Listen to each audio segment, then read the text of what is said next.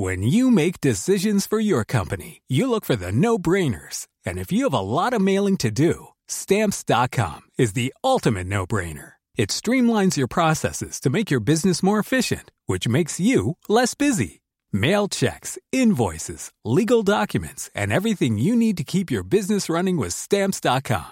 Seamlessly connect with every major marketplace and shopping cart. Schedule package pickups and see your cheapest and fastest shipping options from different carriers. With rates up to eighty-nine percent off U S P S and U P S rates. And with the Stamps dot com mobile app, you can take care of mailing and shipping wherever you are. Make the same no-brainer decision as over one million other businesses with Stamps dot com. Sign up with code PROGRAM for a four-week trial, plus free postage and a free digital scale. No long-term commitments or contracts.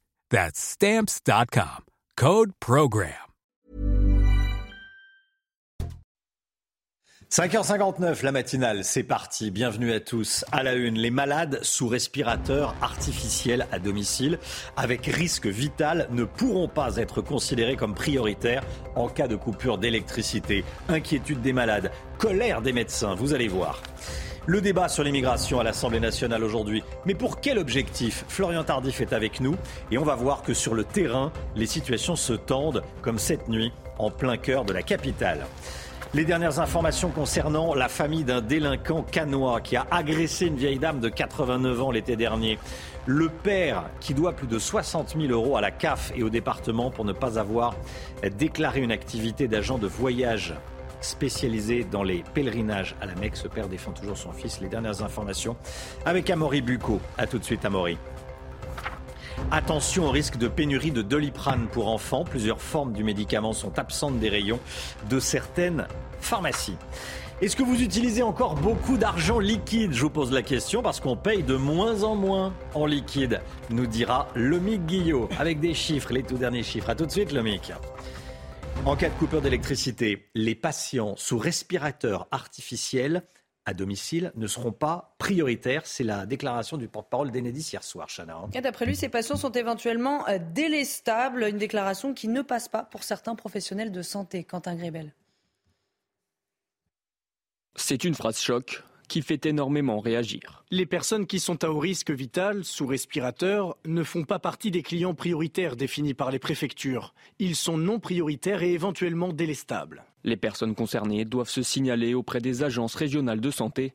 En cas de coupure d'électricité programmée dans les prochaines semaines, elles seront alors prévenues par mail ou appel téléphonique deux à cinq jours à l'avance. Inadmissible pour ce médecin généraliste. C'est un scandale absolu qu'aujourd'hui, en deux mille vingt-deux, bientôt vingt-trois, Euh, quelqu'un qui est sous respirateur ne puisse pas bénéficier de, de l'électricité qui, euh, qui lui est nécessaire. Alors, ce qui est prévu, c'est qu'il y aura un signalement par les A R S, et cetera. Je ne sais pas, quand les A R S se mêlent de quelque chose, c'est souvent, euh, c'est souvent compliqué, hein, et c'est souvent compliqué et c'est souvent pas très rapide. En plus de cette mesure, l'A R S invite également les patients à prendre connaissance des démarches d'hospitalisation d'urgence. Pour rappel, les coupures de courant seront ciblées et ne devraient pas durer plus de deux heures consécutives. Paris et sa petite couronne pourraient être épargnés par les coupures d'électricité ou en tout cas moins touchés que les autres départements et ça fait réagir. Hein. Le gouvernement explique que dans la capitale, la liste des sites prioritaires fait que seulement vingt pour cent de la consommation d'électricité pourrait être coupée. Écoutez la réaction du philosophe Michel Onfray, il était l'invité de Laurence Ferrari hier soir sur CNews. Moi, je pensais qu'à Paris, on commencerait par arrêter les trottinettes électriques, on commencerait par arrêter les scooters électriques, on commencerait par arrêter les voitures électriques, les bus électriques, enfin que euh, Paris nous montrerait un petit peu euh, l'exemple. Mais évidemment, c'est comme ça que ça se passe depuis à peu près, euh, depuis Philippe le Bel. C'est-à-dire c'est Paris qui fait la loi, c'est Paris qui inflige la loi et qui nous dit euh, « vous allez morfler, vous, en province, nous, on va continuer à vivre tranquillement ». Comme si les gilets jaunes n'avaient jamais existé, en fait. Voilà, et soyez là à huit heures trente, on sera avec Fabien Bouglé, expert en, en politique énergétique. Cette information de la nuit, des affrontements ont eu lieu entre des forces de l'ordre et des migrants dans le nord de la capitale, euh, près du quartier de Stalingrad. On va regarder ce qui s'est passé. La police est intervenue pour éteindre des feux de camp trop importants et jugés dangereux. Du gaz lacrymogène a été utilisé. Une, une personne interpellée, attitude... Euh, on peut dire parfois euh, agressif de certains euh, migrants. On en voit un notamment qui prend une, une espèce de porte ou une, une euh, fenêtre pour euh, menacer un, Un des, un, des, un des policiers. Le gouvernement va dévoiler les grandes lignes de son projet de loi sur l'immigration tout à l'heure. Il y aura ensuite un débat sans vote à l'Assemblée nationale. Florian Tardif, est-ce que cet énième projet de loi immigration pourrait changer quelque chose cette fois-ci ?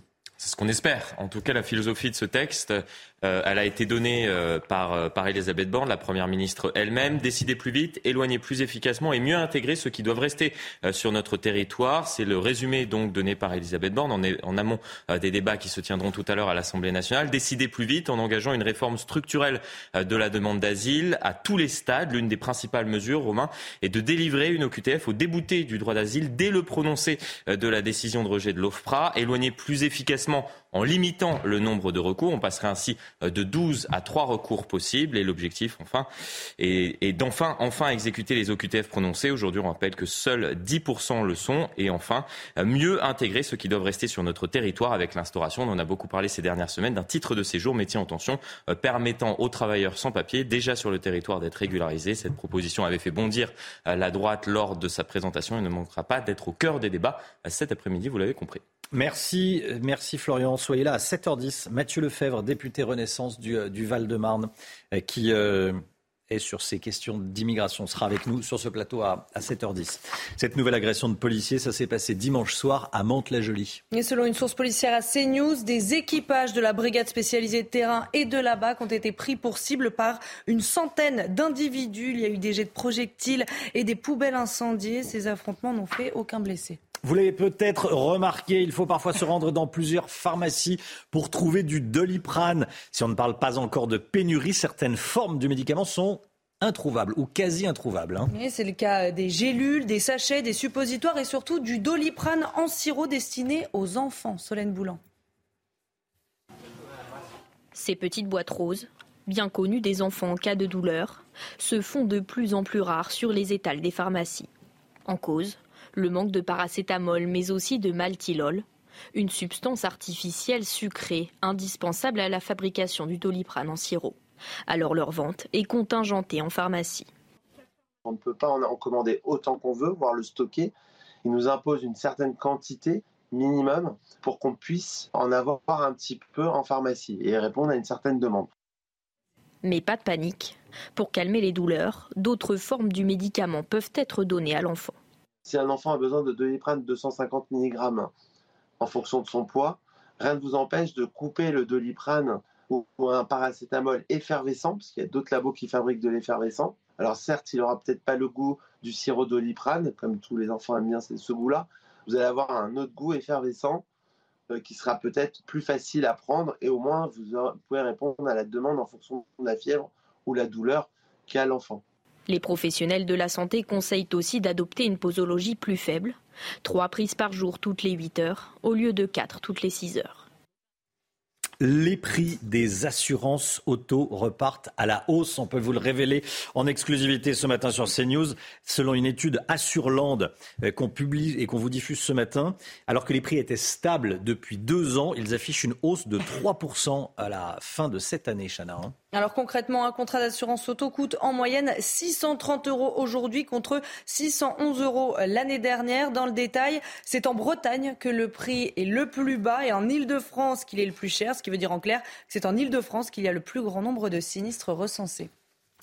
Ce matin, on vous parle du championnat du monde, attention, de pâté en croûte. La treizième édition était organisée hier à Lyon. Alors il y en a peut-être certains qui sourient, comme ici sur le plateau, mais oui, c'est extrêmement sérieux le pâté en croûte, notamment à Lyon. Euh, on ne dit pas pâté en croûte à Lyon, on dit pâté croûte. Ça, j'avoue que je ne savais pas. Oh, c'est des œuvres d'art, hein. C'est des chefs-d'œuvre qu'on voit là. Pour la troisième fois consécutive, ce concours international a été remporté, écoutez, par un Japonais. Ryutaro Shiomi, en l'occurrence. Et il a devancé de quelques points seulement le Lyonnais Jérémy Crozet. Alors, ça va paraître peut-être insolite, mais les Japonais sont des amoureux de la cuisine française. Selon un jury, je cite, « Ils ne cherchent pas à se distinguer, juste la perfection, c'est tout, la qualité, belle cuisson de pâte, belle épaisseur, une belle farce, bon assaisonnement, des bons produits, une belle gelée et un bel équilibre. » Rien que ça. C'est simple, en fait. Ça donne envie. Ça, un, ça donne envie, puis deux, dit comme ça, ça paraît pas bien compliqué. La perfection, c'est tout. Voilà, c'est la, en fait, ouais, c'est ça. Les Japonais sont les meilleurs, parce que c'est, c'est la perfection, c'est tout. Qu'est-ce que c'est bon, le pâté en croûte, même à, même à six heures sept du matin, d'ailleurs. Allez, le, le sport, tout de suite.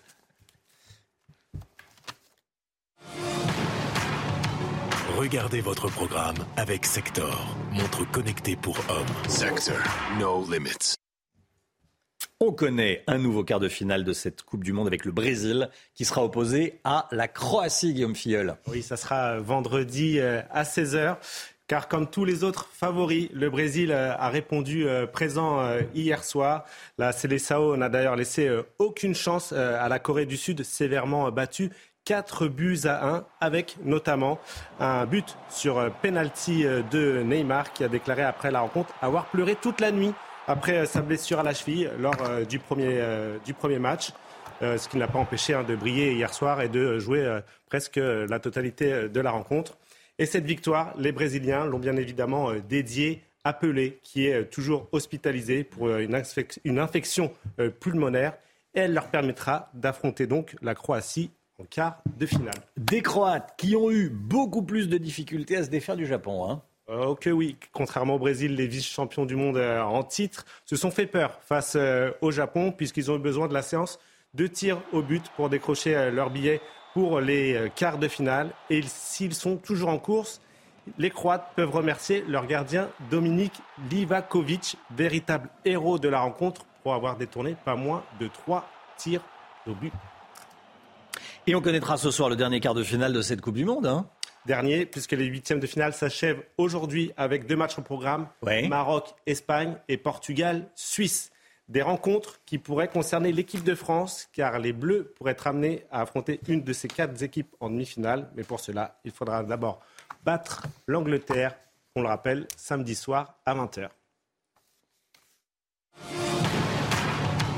Vous avez regardé votre programme avec Sector, montre connectée pour hommes. Sector, no limits. CNews, il est six heures dix, merci d'être avec nous. Restez bien sur CNews. Dans un instant, les, euh, une enquête, l'enquête d'Amaury Bucco sur ce qui se passe à Cannes. Vous savez, on vous a montré euh, cette agression scandaleuse, s'il en est. Euh, c'était l'été dernier, d'une vieille dame de quatre-vingt-neuf ans. La famille se engage un bras de fer, on va dire, euh, avec la, la mairie de, de Cannes. Les dernières informations avec Amaury. Restez bien avec nous sur CNews, à tout de suite. CNews, il est six heures treize. Dans un instant, l'enquête sur cette famille qui défie la municipalité de Cannes, famille euh, de l'un des trois agresseurs d'une vieille dame de, de quatre-vingt-neuf ans.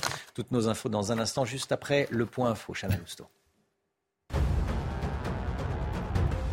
Nouveau mouvement de grève à la S N C F de ce soir vingt heures à jeudi huit heures du matin. Des perturbations sont à prévoir sur des lignes de T E R un peu partout en France. Des T G V et intercités seront également annulés, notamment sur l'axe Paris-Lyon et pour les T G V au sud de Bordeaux.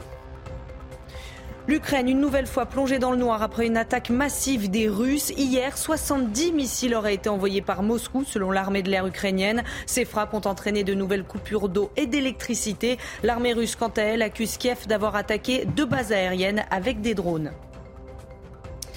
Et puis un nouveau pas vers un retour de l'homme sur la Lune. Regardez ces images qui nous parviennent de la NASA. La capsule spatiale Orion a survolé la Lune hier soir à moins de cent trente kilomètres de sa surface. Elle a maintenant entamé son retour sur Terre, mettant fin à la première mission du programme Artemis. Le bras de fer continue entre la mairie de Cannes et la famille d'un des trois jeunes agresseurs de cette vieille dame de quatre-vingt-neuf ans qui avait été attaquée, frappée par derrière alors qu'elle rentrait des courses. Volé, puis laissé par terre par ces trois individus. Il y a du nouveau à Amaury Bucco, hein. Oui, tout à fait, Romain. Le tribunal administratif de Nice a rejeté le recours entrepris par le, l'un des jeunes agresseurs. Depuis le neuf septembre, hein, ce père n'a plus de stand au marché de Cannes. Il accuse la mairie de, priver, de le priver de son principal revenu de commerçant. Il s'est d'ailleurs confié à la presse sur ce point. Et puis il a également effectué une démarche juridique pour récupérer cette place. Voilà, le père du, du, de l'individu violent avait, en, euh, avait euh, déposé un recours, il a été rejeté. Exactement. Le bras de fer est donc à la fois médiatique et juridique, hein. Tout à fait. Et euh, la mairie l'a pris comme ça. La réaction de la mairie n'a d'ailleurs pas tardé. Dans un communiqué, euh, la mairie de Cannes indique que cette place de marché n'était octroyée au père euh, de l'agresseur qu'une demi-journée par semaine, le samedi matin, et que cela ne le prive donc pas de son principal revenu. La mairie indique aussi que cette famille nombreuse est bien connue de la caisse d'allocation familiale et du, du département des Alpes-Maritimes, à qui elle doit une importante somme d'argent, hein, selon nos informations, euh, à peu près soixante mille euros, euh, le, le, le père de l'agresseur doit à peu près soixante mille euros à ces deux organismes, euh, notamment pour des activités non déclarées euh, d'agences de voyage, une agence de voyage spécialisée euh, dans des pèlerinages à la Mecque. Et puis une source municipale précise aussi que la mairie de Cannes euh, subit des pressions et menaces de la part de l'entourage familial du jeune homme. Pression et menace de la part de cette famille, euh, la famille de, d'un des trois individus Exactement. Qui a agressé la, la vieille dame de quatre-vingt-neuf ans. Pour justifier cette, euh, cette euh, décision donc de, de mmh. sanction, la mairie de Cannes invoque surtout la responsabilité des parents sur les agissements de leur enfant mineur. Tout à fait. Euh, d'autant que, selon nos informations, hein, la famille du jeune homme s'était rendue complice de ces agissements a posteriori, hein, puisque, après l'agression, elle avait tenté de couvrir le geste du jeune homme en présentant aux policiers un faux, un faux euh, alibi en y mêlant un coiffeur. Ah oui. Voilà.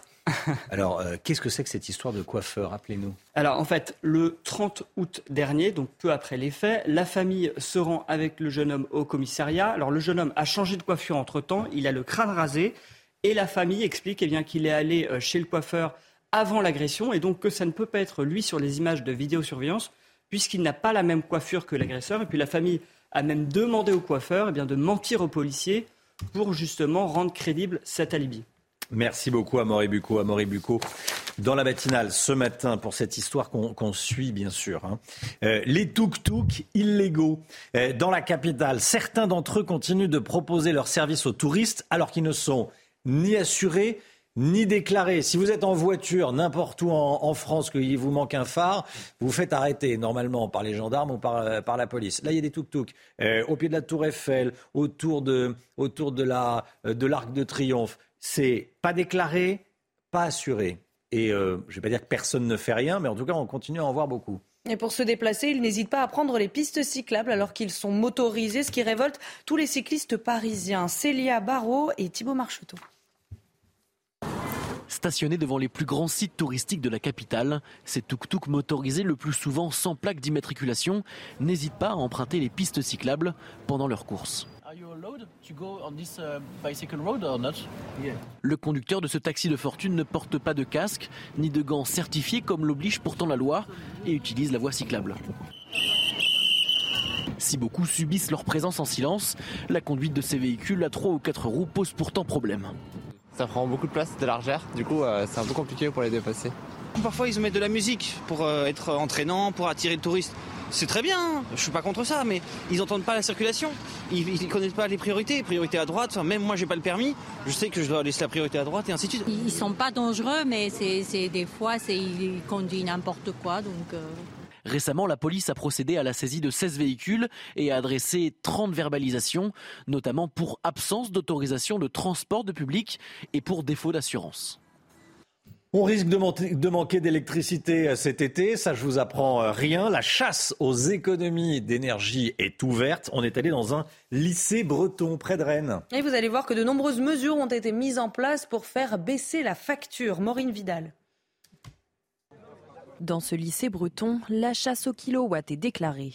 Arrêt des horloges, temps d'éclairage raccourci ou optimisation des chaudières, toutes les économies d'énergie sont bonnes à prendre. On, on essaie de le faire avec intelligence et surtout euh, en, en équipe et, et en concertation. Euh, il y a des choix à faire qui ne sont pas forcément euh, évidents mais qui sont nécessaires. Et nous, on a aussi un rôle voilà, pédagogique et, et de faire participer nos élèves en fait, à, ces, à ces dépenses en fait, liées à l'énergie.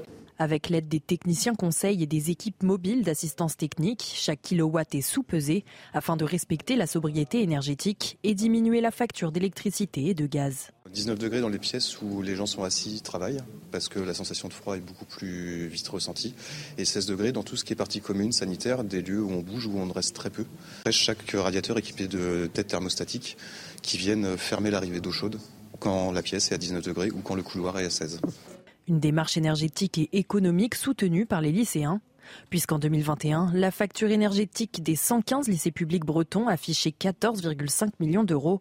Cette année, la facture devrait s'élever à vingt-huit virgule cinq millions d'euros.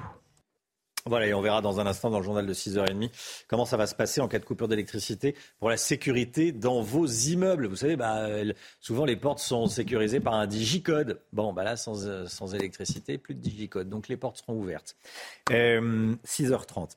Depuis le Covid, on a pris l'habitude de payer même de petites sommes par carte. Résultat, l'utilisation du, du cash, j'allais dire de l'argent liquide, est en sacré déclin. Les tout derniers chiffres avec Lomic Guillot. À tout de suite. Rendez-vous avec Pascal Praud dans l'heure des pros, du lundi au vendredi de neuf heures à dix heures trente. Les paiements en espèces en fort déclin. Avec le développement du paiement sans contact pendant la crise du Covid, ben on paie tous avec notre carte, voire avec notre téléphone. Résultat, on a de moins en moins d'espèces. C'est bientôt la fin de l'argent liquide, Lomic Guillot. Oui, sans doute. Vous avez combien d'ailleurs sur vous, Romain, ce matin? Alors, Moi, rien du Moi, tout. Je crois que j'ai deux euros, mais c'est assez rare. Et oui, oui, c'est vrai. Ouais, c'est vrai ouais. que depuis, euh, depuis euh, le premier confinement, quand on avait peur hein, que le Covid se transmette par les pièces et les billets, eh bien, euh, on a développé le paiement sans contact. C'est passé d'ailleurs de, de vingt euros à cinquante aujourd'hui. Et résultat, seuls neuf pour cent des Français privilégient désormais les pièces et les billets pour régler leurs courses, notamment alimentaires.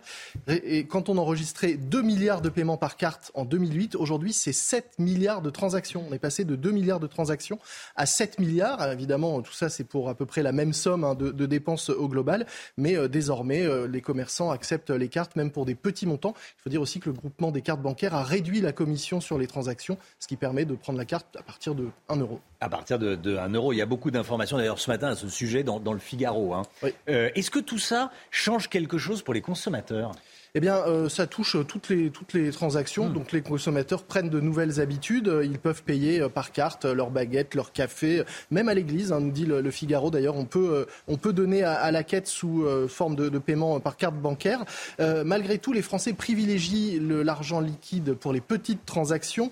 quatre-vingt-douze pour cent des achats de moins de cinq euros sont réglés en liquide. quatre-vingt-trois pour cent des achats de moins de dix euros. On voit aussi une autre tendance se développer. Hein, vous le disiez, c'est les paiements par portable. Dans cinq ans, le paiement par mobile devrait représenter la moitié des paiements par carte. Conséquence de tout cela, le nombre de distributeurs est en net recul dans le pays. Les banques commencent même à mutualiser les distributeurs pour limiter les frais.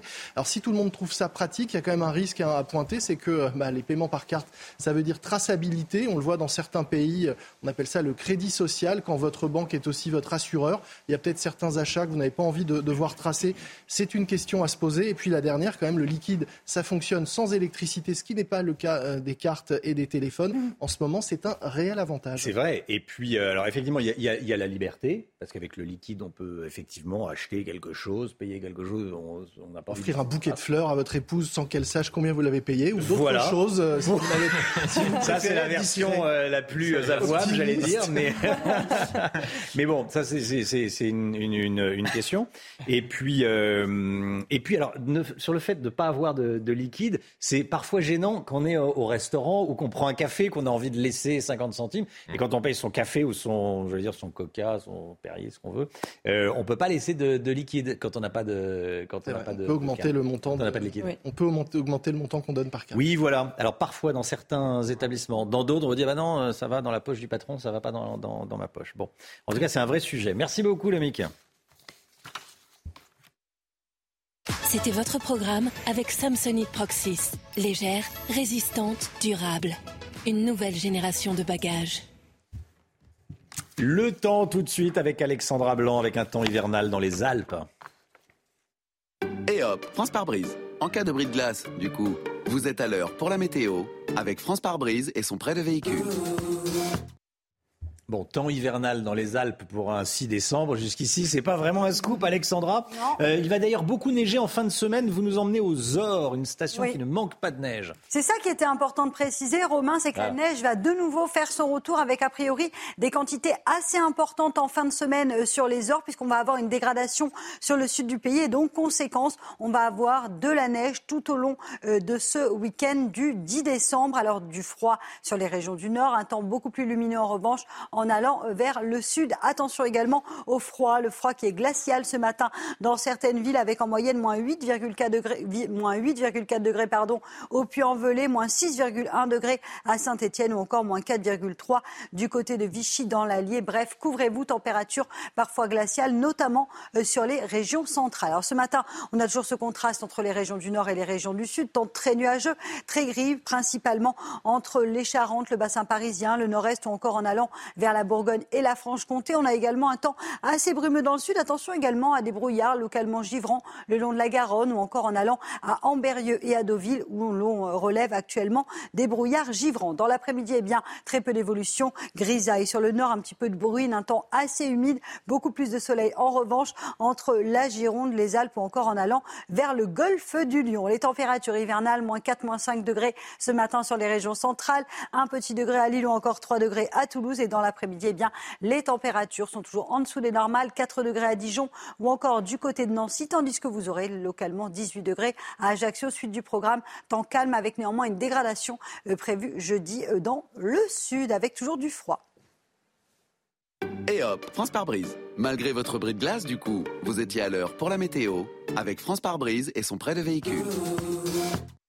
CNews, il est six heures trente. Merci d'être avec nous. À la une, le débat sur l'immigration à l'Assemblée nationale. Le gouvernement veut mieux gérer l'immigration et plus expulser les illégaux. Mais dans les faits, c'est compliqué. On est en direct devant le Conseil d'État à Paris où des migrants sont installés depuis vendredi dernier. Augustin Donadieu est sur place. À tout de suite, Augustin. En cas de coupure de courant, les portes d'entrée sécurisées des immeubles ne le seront plus. Les portes seront ouvertes. Réaction d'habitants d'un immeuble à Nantes. Un cambriolage, c'est comme un viol de son domicile. Le nombre de cambriolages explose dans la capitale. On a rencontré une victime. La Marseillaise, chantée par les élèves, le port de l'uniforme. Voici les propositions du maire de Marignane, près de Marseille, pour imposer le respect de la laïcité à l'école, alors que certains cherchent à la fouler aux pieds. Et puis l'Angleterre, qui a peur de Kylian Mbappé. Les Bleus affrontent l'équipe anglaise samedi pour les quarts de finale du mondial. Et notre prodige national fait déjà frémir ses adversaires. Guillaume Filleul est avec nous. À tout de suite, Guillaume. Alors que le projet de loi immigration va être débattu à l'Assemblée nationale, on se demande qu'est-ce qui est fait concrètement sur le terrain. Regardez ces images tournées en direct. Depuis vendredi dernier, plusieurs dizaines de tentes sont installées devant le Conseil d'État à Paris. Il s'agit d'une nouvelle opération organisée par des associations pro-migrants qui demandent la mise à l'abri de ces trois cents migrants. On va aller sur place rejoindre Augustin Donadieu. Augustin, rien ne bouge devant le Conseil d'État ? Non, rien ne bouge pour le moment alors que le projet de loi immigration est présenté euh, ce jour par la Première ministre Elisabeth Borne devant l'Assemblée nationale. Et dans le même temps, regardez, devant le Conseil d'État, euh, toujours ces trois cent vingt migrants qui, euh, selon les associations, hein, trois cent vingt migrants sont toujours installés ici. Des migrants qui se disent mineurs mais euh, dont la minorité n'a pas été reconnue par la justice et qui demandent une prise en charge par l'État. Alors, la mairie de Paris a, a bel et bien débloqué quelques places d'hébergement d'urgence mais pas suffisamment pour mettre à l'abri la totalité de, de ces personnes arrivées sur le territoire français il y a maintenant six mois. Ils vivaient jusqu'alors sous un pont à Ivry-sur-Seine. Alors le projet de loi sur immigration, asile-immigration sera débattu sans vote à l'Assemblée nationale aujourd'hui, présenté au Sénat le treize décembre prochain. Puis en Conseil des ministres, cette loi veut entre autres donner la priorité à l'éloignement des étrangers délinquants via une pleine exécution des O Q T F, mais également réformer le système de demande d'asile pour accueillir les étrangers, puisqu'aujourd'hui, pour faire une demande d'asile, eh bien, cela prend entre six à neuf mois. Merci beaucoup, Augustin Donadieu, avec Pierre-François Altermat. Le gouvernement va donc dévoiler les grandes lignes du projet de loi immigration tout à l'heure. Il y aura ensuite un débat sans vote à l'Assemblée nationale. On va regarder les principaux axes qui devraient être annoncés. Il faut, euh, le gouvernement veut expulser davantage, réformer le, le système d'asile, de demande d'asile. Pour les métiers en tension, régulariser les travailleurs sans papier et faire de la langue française une condition d'intégration. On sera d'ailleurs avec Mathieu Lefèvre, député Renaissance du Val-de-Marne et euh, qui travaille sur ces questions. Il sera avec nous à sept heures dix sur le plateau de la matinale. Comme tous les matins, on vous consulte dans la matinale. On vous donne la parole. Et ce matin, on vous pose cette question. Pour lutter contre la pénurie de main-d'œuvre, est-ce qu'il faut régulariser les travailleurs sans papier qui exercent des métiers en tension ? Écoutez vos réponses, c'est votre avis. Ici, ils travaillent justement pour les méfaits de la société. Il n'y a pas de raison qu'on les, enfin, qu'on les accepte pas comme, euh, comme tous ceux qui, qui, qui font partie de ça, en fait. Les gens ne veulent plus travailler, donc euh, pourquoi pas ? Je pense que la raison voudrait qu'il y ait des travailleurs français qui doivent pouvoir trouver du travail. Et mon cœur dit que si ces travailleurs français ne veulent pas travailler et faire ces métiers ingrats, je ne vois pas pourquoi on ne laisserait pas la chance à d'autres. Je serais prêt à accepter cette naturalisation à condition qu'il y ait eu des, des gages de citoyenneté. Comme l'apprentissage de la langue française, de l'hymne national. Les risques de coupure d'électricité cet hiver, c'est évidemment le sujet numéro un en ce moment. Beaucoup de craintes de la part de nombreux Français. Enedis lance son site internet. Il s'agit d'un service qui sera complémentaire à l'application EcoWatt. Et il vous permettra de savoir si votre zone est concernée ou pas par une coupure d'électricité. Alors comment ça marche ? On voit ça avec Augustin Donadieu. Votre domicile sera-t-il concerné par les coupures de courant ? Vous trouverez la réponse sur le nouveau site internet mis en ligne par Enedis. Chargée de la distribution d'électricité dans chaque foyer, la filiale d'E D F vous permettra de savoir précisément si votre rue est concernée par un potentiel délestage. Pour cela, rendez-vous sur coupure tiret temporaire point enedis point f r. Le site sera actualisé deux fois par jour et viendra renforcer les prévisions du site EcoWatt. Car R T E, chargé du transport d'électricité aux quatre coins du territoire, ne vous informe que sur les risques de coupure en fonction de la surchauffe du réseau. Bien qu'Enedis couvre quatre-vingt-quinze pour cent du territoire, cinq pour cent de la carte relève d'entreprises locales de distribution. Les clients concernés devront alors se rapprocher de leur distributeur d'énergie pour savoir si eux aussi, leur alimentation électrique sera coupée. Et parmi les équipements impactés en cas de coupure d'électricité, il y a les portes automatiques et les portes d'entrée des immeubles. S'il n'y a plus de courant, elles resteront ouvertes. Ce sont des portes sécurisées, souvent avec un digicode, Chana. Hein. Et ce qui ne rassure pas du tout les habitants des immeubles. Reportage à Nantes, Jean-Michel Decaze et Michael Chailloux. Dans ce quartier récent de la ville de Nantes, toutes les portes des immeubles sont reliées à une clé électronique. En cas de coupure d'électricité, les habitants se doutent qu'il y aura problème sans connaître précisément les conséquences de la panne électrique. Effectivement, si elle tombe en panne, j'imagine, au mauvais moment et qu'on n'a pas de sécurité ou des choses comme ça, et ça peut entraîner des situations peu confortables pour tout le monde. Les portes vont-elles se bloquer ou au contraire rester ouvertes ? Réponse de cet agent immobilier. En cas de coupure, Euh, c'est simple, en fait, le système de vigic euh, que vous trouvez juste ici en fait est désactivé et du coup la porte restera euh, ouverte. C'est plutôt voilà pour les personnes âgées qui ont peur de ces voilà de toutes ces questions d'insécurité. Je travaille moi-même euh, au quatrième étage et j'habite le second, donc euh, je pense que euh, il y aura une petite veille qui se mettra en place entre euh, les copropriétaires euh, de, de l'immeuble. Les agences ont commencé à envoyer des conseils aux locataires ou aux propriétaires d'appartements. Ne pas prendre l'ascenseur en cas de coupure annoncée. Sur les paliers et dans les cages d'escalier, l'éclairage de sécurité est conçu pour fonctionner pendant six heures de façon autonome.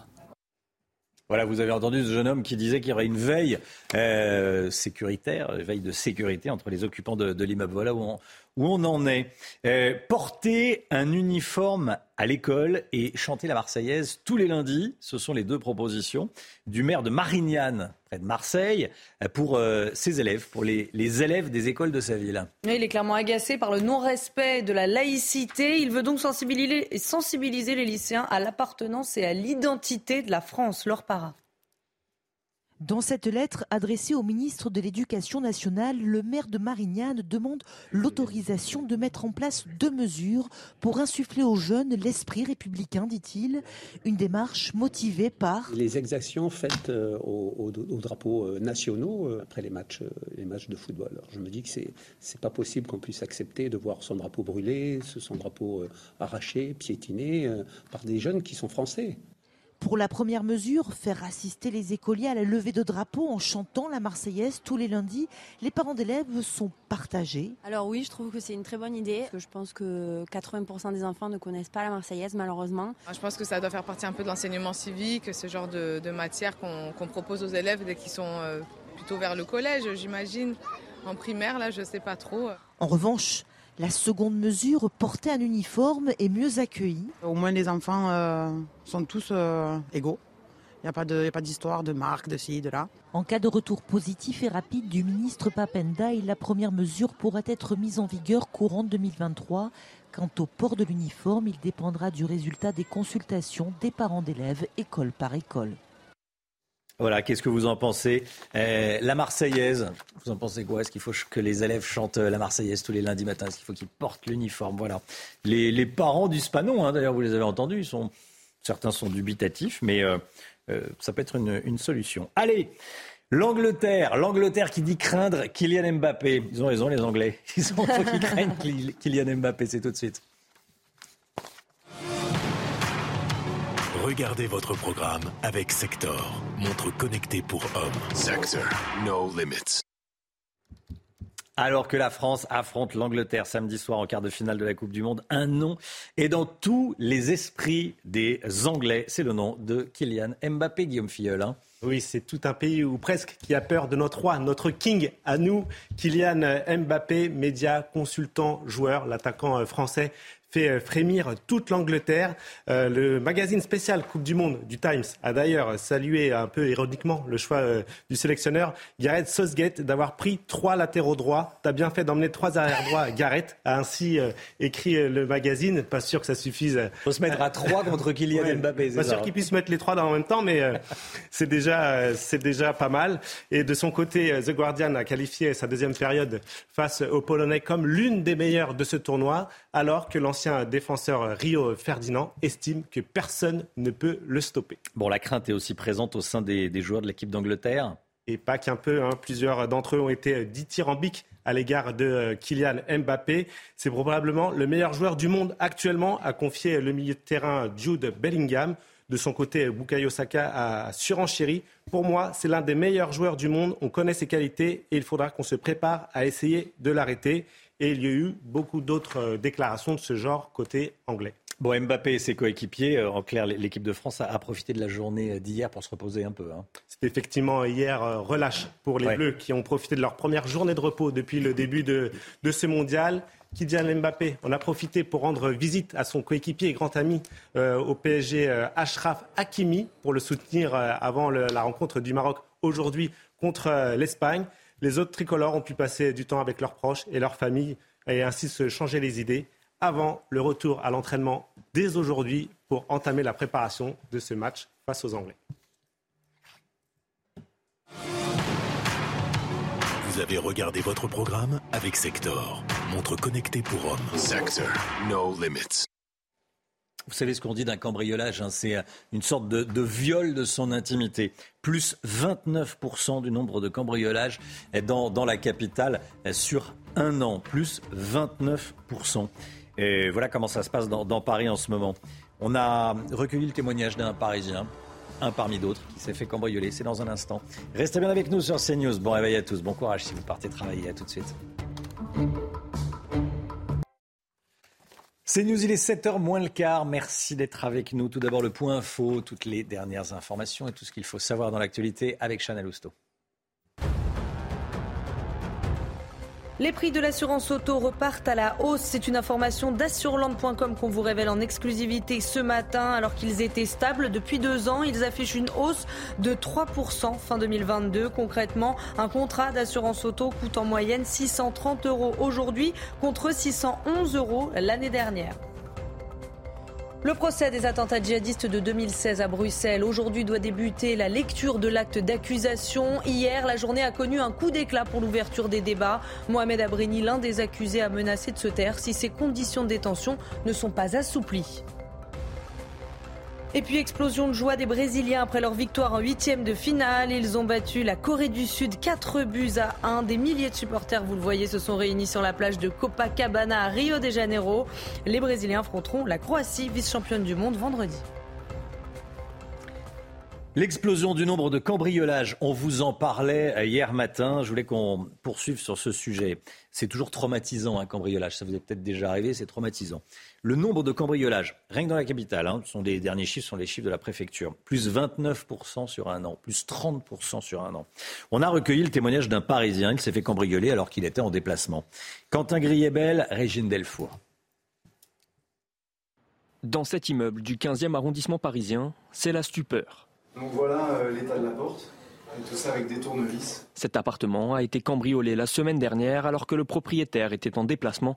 Les suspects, deux jeunes d'après des témoins, ont retourné le logement. Ils réveillent, en or, des, des montres de valeur, voilà ce que je pouvais avoir dans un appartement. Des trucs faciles à revendre. Conséquence, le propriétaire a pris une décision radicale après plus de quinze ans passés dans l'immeuble. Je vends l'appartement et je me tire.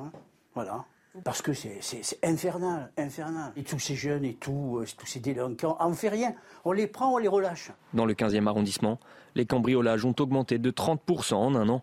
Des malfaiteurs, au profil divers, mais souvent bien connus. Il y a des personnes qui sont très organisées. Il y a des personnes qui viennent parfois des pays de l'Est.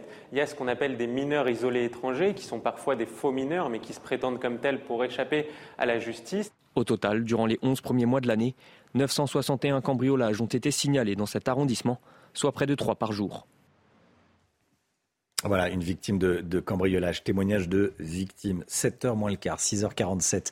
Bon réveil à tous, merci d'être avec nous. Dans un instant, la politique, on va parler du projet de loi relatif à l'accélération de la production d'énergie renouvelable en France. En clair, l'installation d'éoliennes un peu partout sur le territoire, même en mer. Ça fait débat évidemment. Est-ce que l'éolien va vraiment nous, nous sauver et euh, va vraiment... Euh, Et comment dire, créer assez d'électricité pour éviter les coupures, notamment cet hiver? Évidemment que non. On va en parler dans un instant avec Florian Tardif. À tout de suite.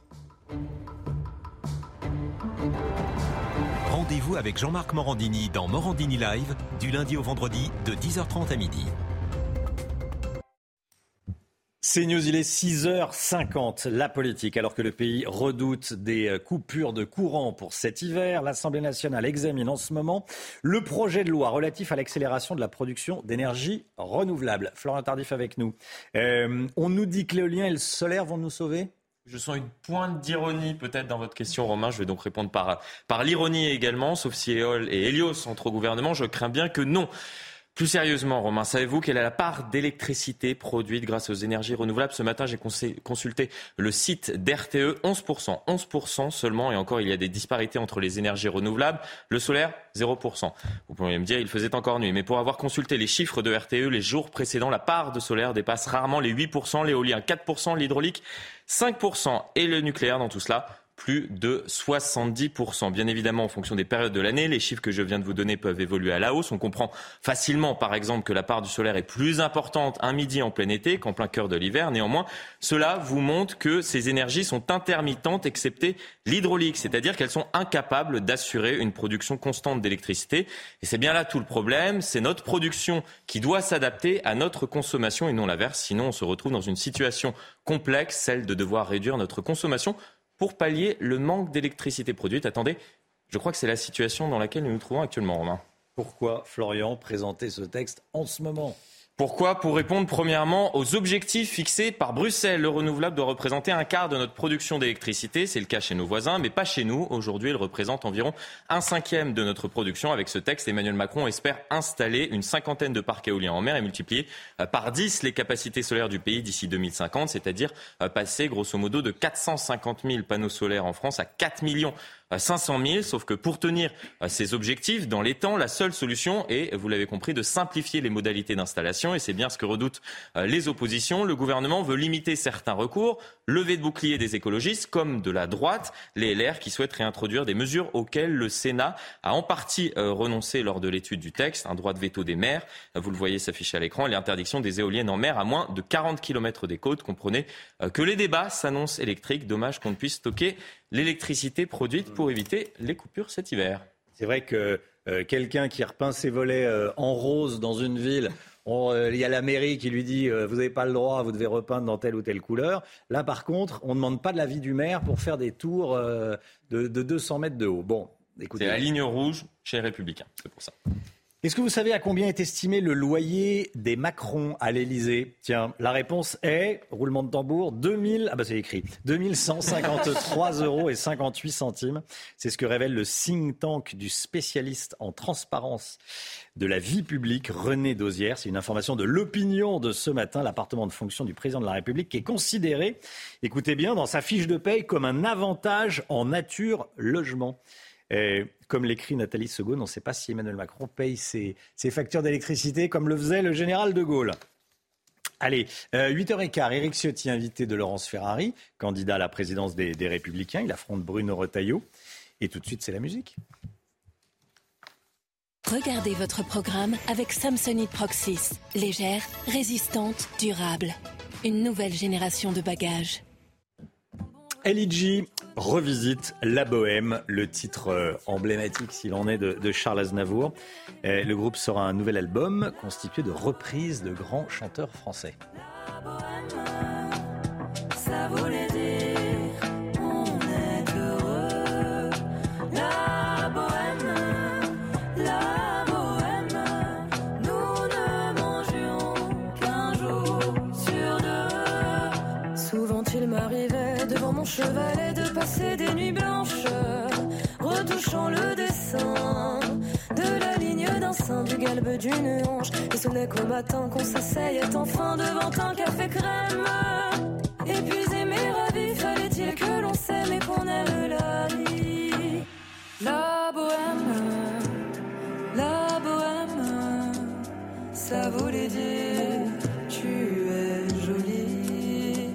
La bohème, la bohème, et nous avions tous du génie.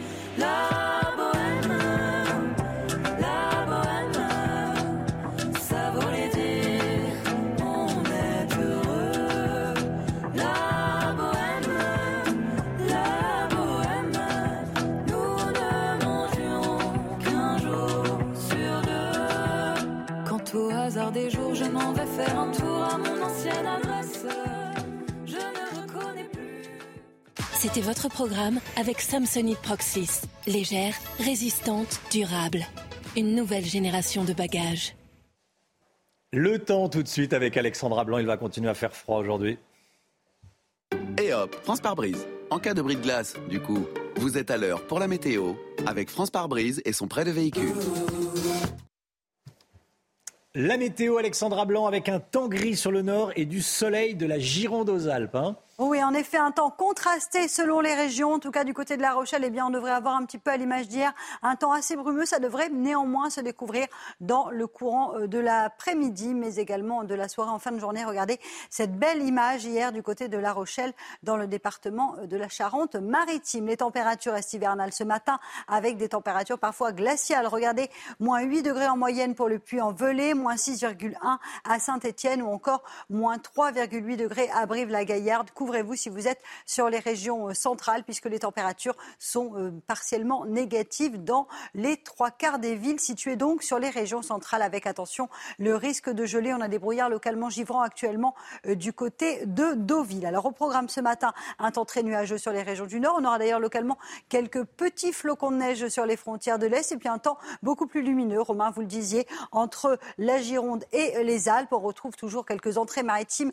en Méditerranée. Puis dans l'après-midi, même contraste, un temps brumeux, gris sur les régions du Nord. On ne verra pas beaucoup le soleil, notamment à Paris, à Nancy ou encore à Strasbourg, ainsi que du côté de Dijon. Ça va rester bien brumeux, bien nuageux, avec localement un petit peu de bruine. En revanche, toujours du plein soleil. Vous le voyez, entre l'Occitanie, le golfe du Lion ou encore les Alpes. On a également du beau temps du côté de la Corse. Les températures, eh bien, couvrez-vous. C'est le petit conseil de ce mardi matin. Moins deux, moins trois degrés sur les régions centrales, notamment moins trois degrés à Limoges, encore à Clermont-Ferrand, moins un degré à Besançon. Donc aujourd'hui, c'est vraiment le retour des gelées. Et puis dans l'après-midi, les températures restent toujours en dessous des normales de saison. C'est vraiment hivernal cette semaine. Moins quatre degrés à Dijon ou encore à Besançon. quatre degrés seulement du côté de Nancy. Vous aurez en moyenne dix à onze degrés dans le sud-ouest et tout de même dix-huit degrés à Ajaccio. La suite du programme que l'on va regarder ensemble avec des conditions météo qui vont rester plutôt calmes, notamment pour les journées de mercredi et de jeudi. Beaucoup de grisailles sur les régions du Nord, un petit peu à l'image d'aujourd'hui. Et puis on notera une dégradation pour la fin de semaine, notamment en Méditerranée avec de la pluie, mais également beaucoup de neige en montagne attendue à partir de vendredi. Le tout dans des températures hivernales au nord comme au sud et ça devrait perdurer le week-end prochain. Et hop, France par brise. Malgré votre bris de glace du coup, vous étiez à l'heure pour la météo avec France par brise et son prêt de véhicule. CNews, il est bientôt sept heures. Merci d'être avec nous. À la une ce matin, écoutez bien, les malades sous respirateur artificiel à domicile avec risque vital ne pourront pas être considérés comme prioritaires en cas de coupure d'électricité. C'est ce qu'a dit Enedis. Inquiétude des malades, colère des médecins, vous allez voir. Le débat sur l'immigration à l'Assemblée nationale aujourd'hui, pour quel objectif? On va voir que sur le terrain, les situations se tendent, comme cette nuit dans Paris. On vous montrera ce qui s'est passé dans le quartier de Stalingrad. Dans un instant, on sera avec Mathieu Lefèvre, député Renaissance du Val-de-Marne, qui coordonne le travail des députés. Bonjour monsieur le député. Bonjour. Et à tout de suite. Les dernières informations concernant la famille d'un délinquant cannois qui a agressé une vieille dame de quatre-vingt-neuf ans. Le père doit plus de soixante mille euros à la C A F et au département pour ne pas avoir déclaré une activité d'agent de voyage spécialisé dans les pèlerinages à la Mecque. On vous en parle avec Amaury Bucco. A tout de suite Amaury.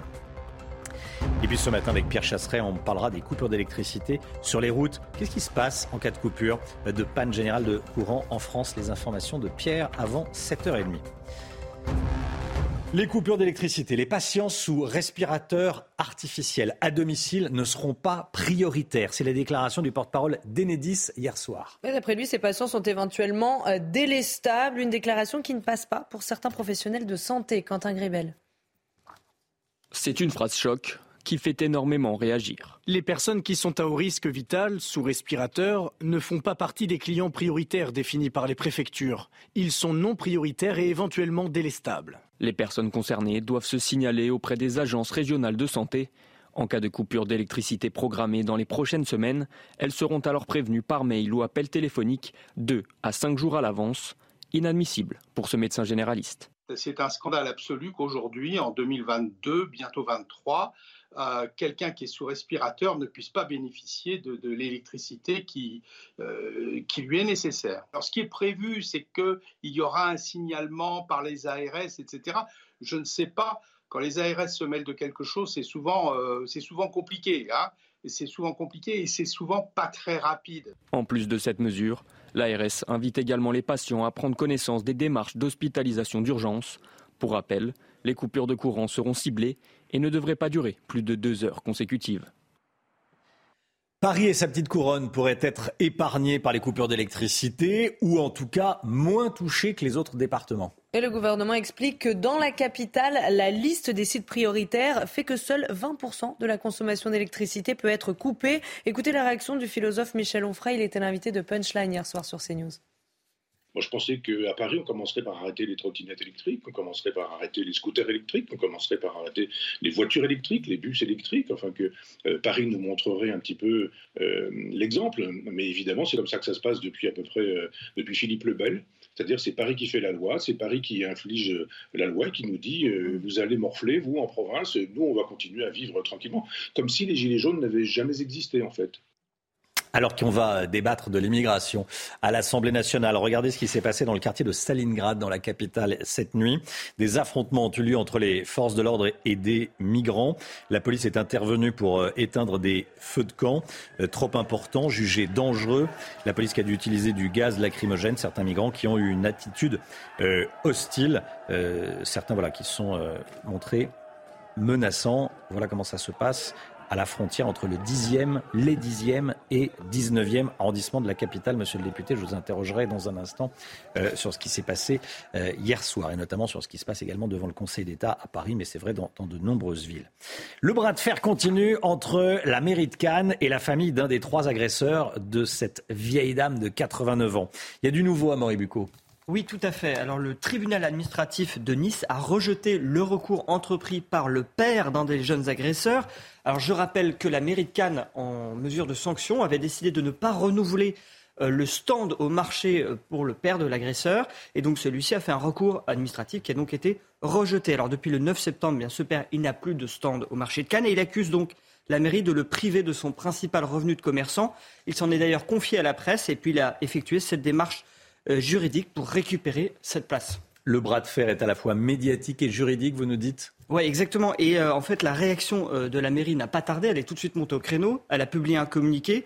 et elle indique plusieurs choses. Elle indique d'abord que cette place de marché n'était octroyée au père de l'agresseur qu'une demi-journée par semaine, le samedi matin, et que cela ne le prive donc pas de son principal revenu. Et puis le deuxième point important, la mairie indique aussi que cette famille nombreuse est bien connue de la caisse d'allocation familiale et du département des Alpes-Maritimes, à qui elle doit une importante somme d'argent. Pourquoi ? Eh bien, parce que selon nos informations, euh, le père hein, aurait eu des activités professionnelles non déclarées, et plus précisément une agence de voyage spécialisée dans les pèlerinages à la Mecque. Il doit donc soixante mille euros à la caisse d'allocation familiale et au département des Alpes-Maritimes. Et puis enfin, une source municipale précise aussi que la mairie de Cannes subit euh, depuis hein, des pressions et des menaces de la part de l'entourage familial. Alors pour justifier cette décision, la mairie de Cannes invoque surtout la responsabilité des parents sur les agissements de leur enfant mineur. Hein. Exactement, d'autant que là pour cette famille ça se justifie encore plus, puisque le jeune homme, enfin puisque la famille du jeune homme en fait s'était rendue complice de ces agissements en se rendant au commissariat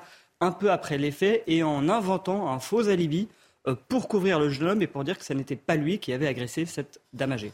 Merci beaucoup, Amaury Bucco. Avant d'aller, euh, avant d'aller à Doha, au Qatar, pour les dernières informations concernant l'équipe de France avec euh, Guillaume Filleul, ce matin, on vous parle d'un championnat du monde, un autre championnat du monde, euh, autrement important que le football, le, la Coupe du Monde du pâté en croûte. C'est à Lyon, bien sûr.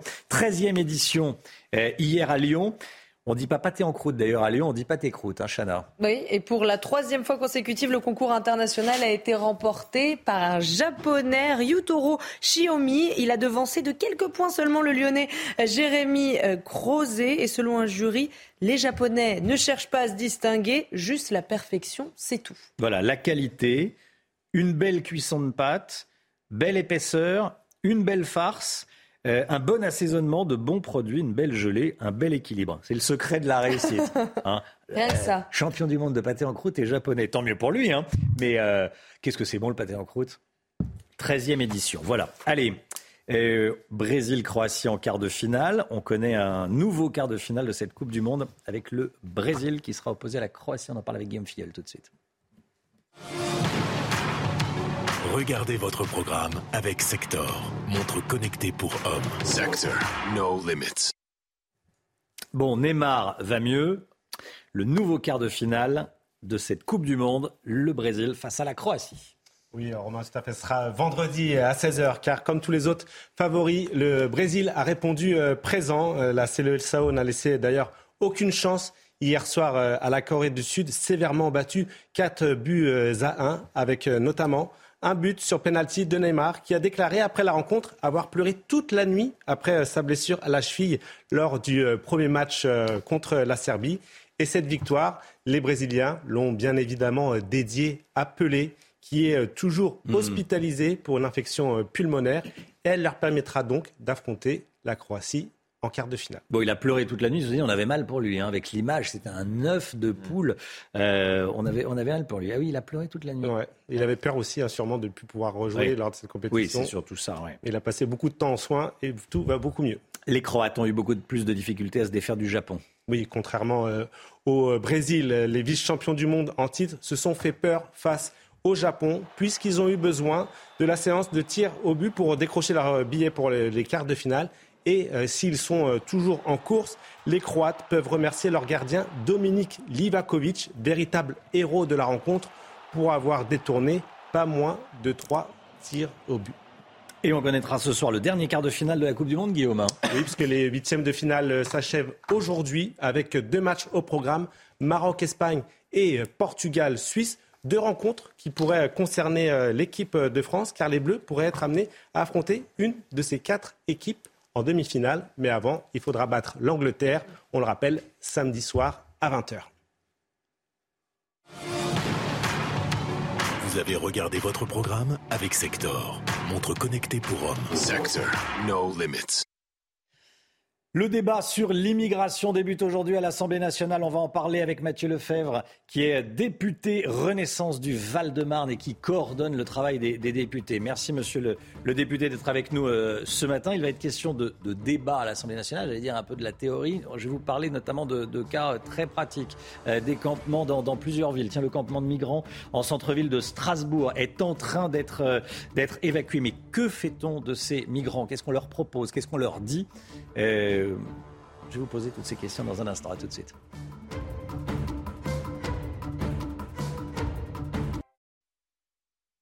Bienvenue à tous, bienvenue dans la matinale, sept heures douze, on va parler immigration. On est avec Mathieu Lefèvre, député Renaissance du Val-de-Marne. Merci monsieur le député d'être avec nous, bonjour. Oui, bonjour. Vous coordonnez le, le travail des, des députés Renaissance sur ce thème, l'immigration. Il va y avoir un débat à partir de dix-sept heures aujourd'hui à l'Assemblée nationale, juste après les questions au gouvernement. Alors déjà, première question, à quoi ça sert de parler d'immigration? On connaît à peu près les positions de tout le monde. C'est toujours très important de débattre sur une politique qui est essentielle pour notre pays, parce qu'elle dit de notre histoire, parce qu'elle dessine de notre avenir, et puis aussi parce que je crois que si on ne parle pas d'immigration, si notamment la majorité n'en parle pas, elle laisse ce discours aux extrêmes, et c'est la pire des façons d'y répondre. Mmh.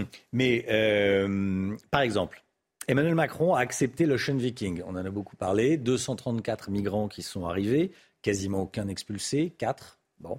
Euh, Gérald Darmanin, lui, qui fait partie de la majorité, je vous l'apprends pas, qui est ministre de l'Intérieur, dit qu'il faut priver les délinquants étrangers d'aide sociale, il faut les priver euh, de H L M, il faut expulser les, les étrangers délinquants. Vous allez voir ce que vous allez voir. Euh, qui croire? Emmanuel Macron, qui est plutôt sur l'aile gauche, donc il dit euh, accueille, il faut accueillir, on, a, on accueille ce bateau et, et on expulse, on n'en expulse quasiment aucun euh, migrant qui est rentré illégalement sur le territoire. Ou Gérald Darmanin qui dit on va serrer la vis. Le président de la République, devant les préfets, a tenu un discours extrêmement ferme et juste à la fois.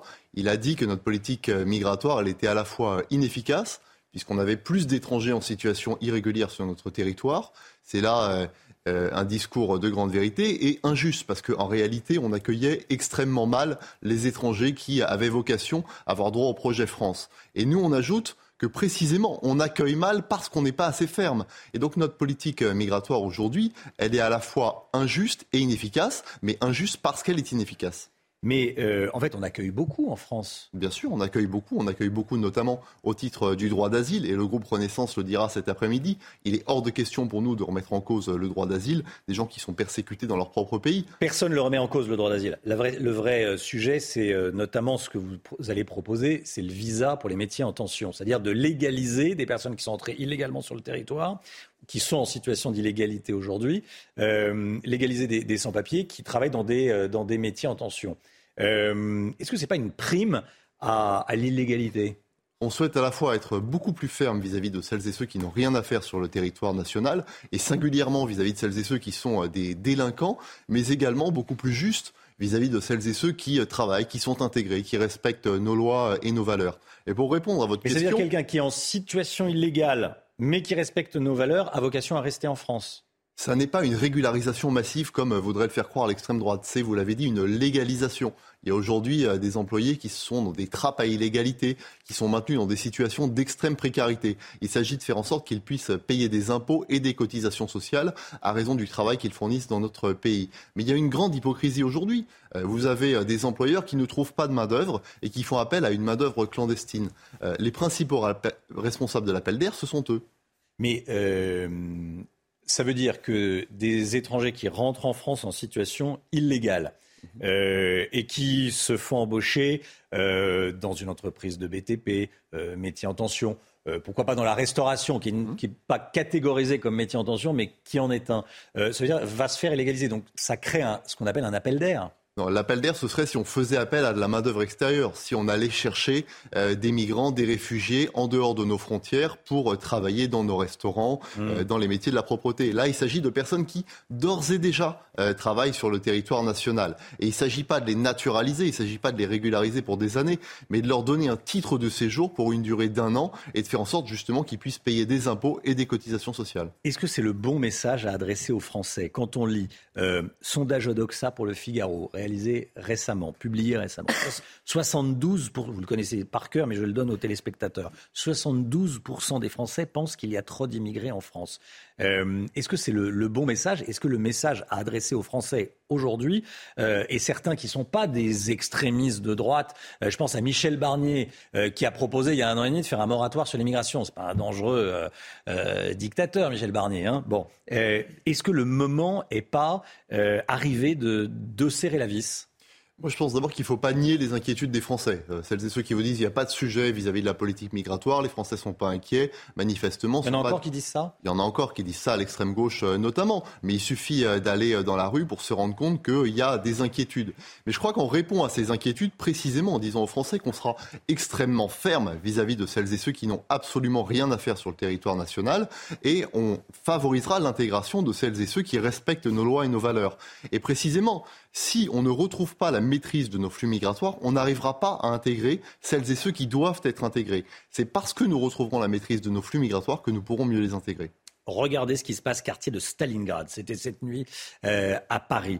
Euh, quartier de Stalingrad, c'est entre le dixième et le, c'est dans le nord de, de, de, de la capitale. Euh, affrontement entre policiers et migrants. Euh, on va dire attitude d'hostilité, bon, euh, de la part de certains migrants. Qu'est-ce que vous pensez que les Français qui habitent là euh, se disent ?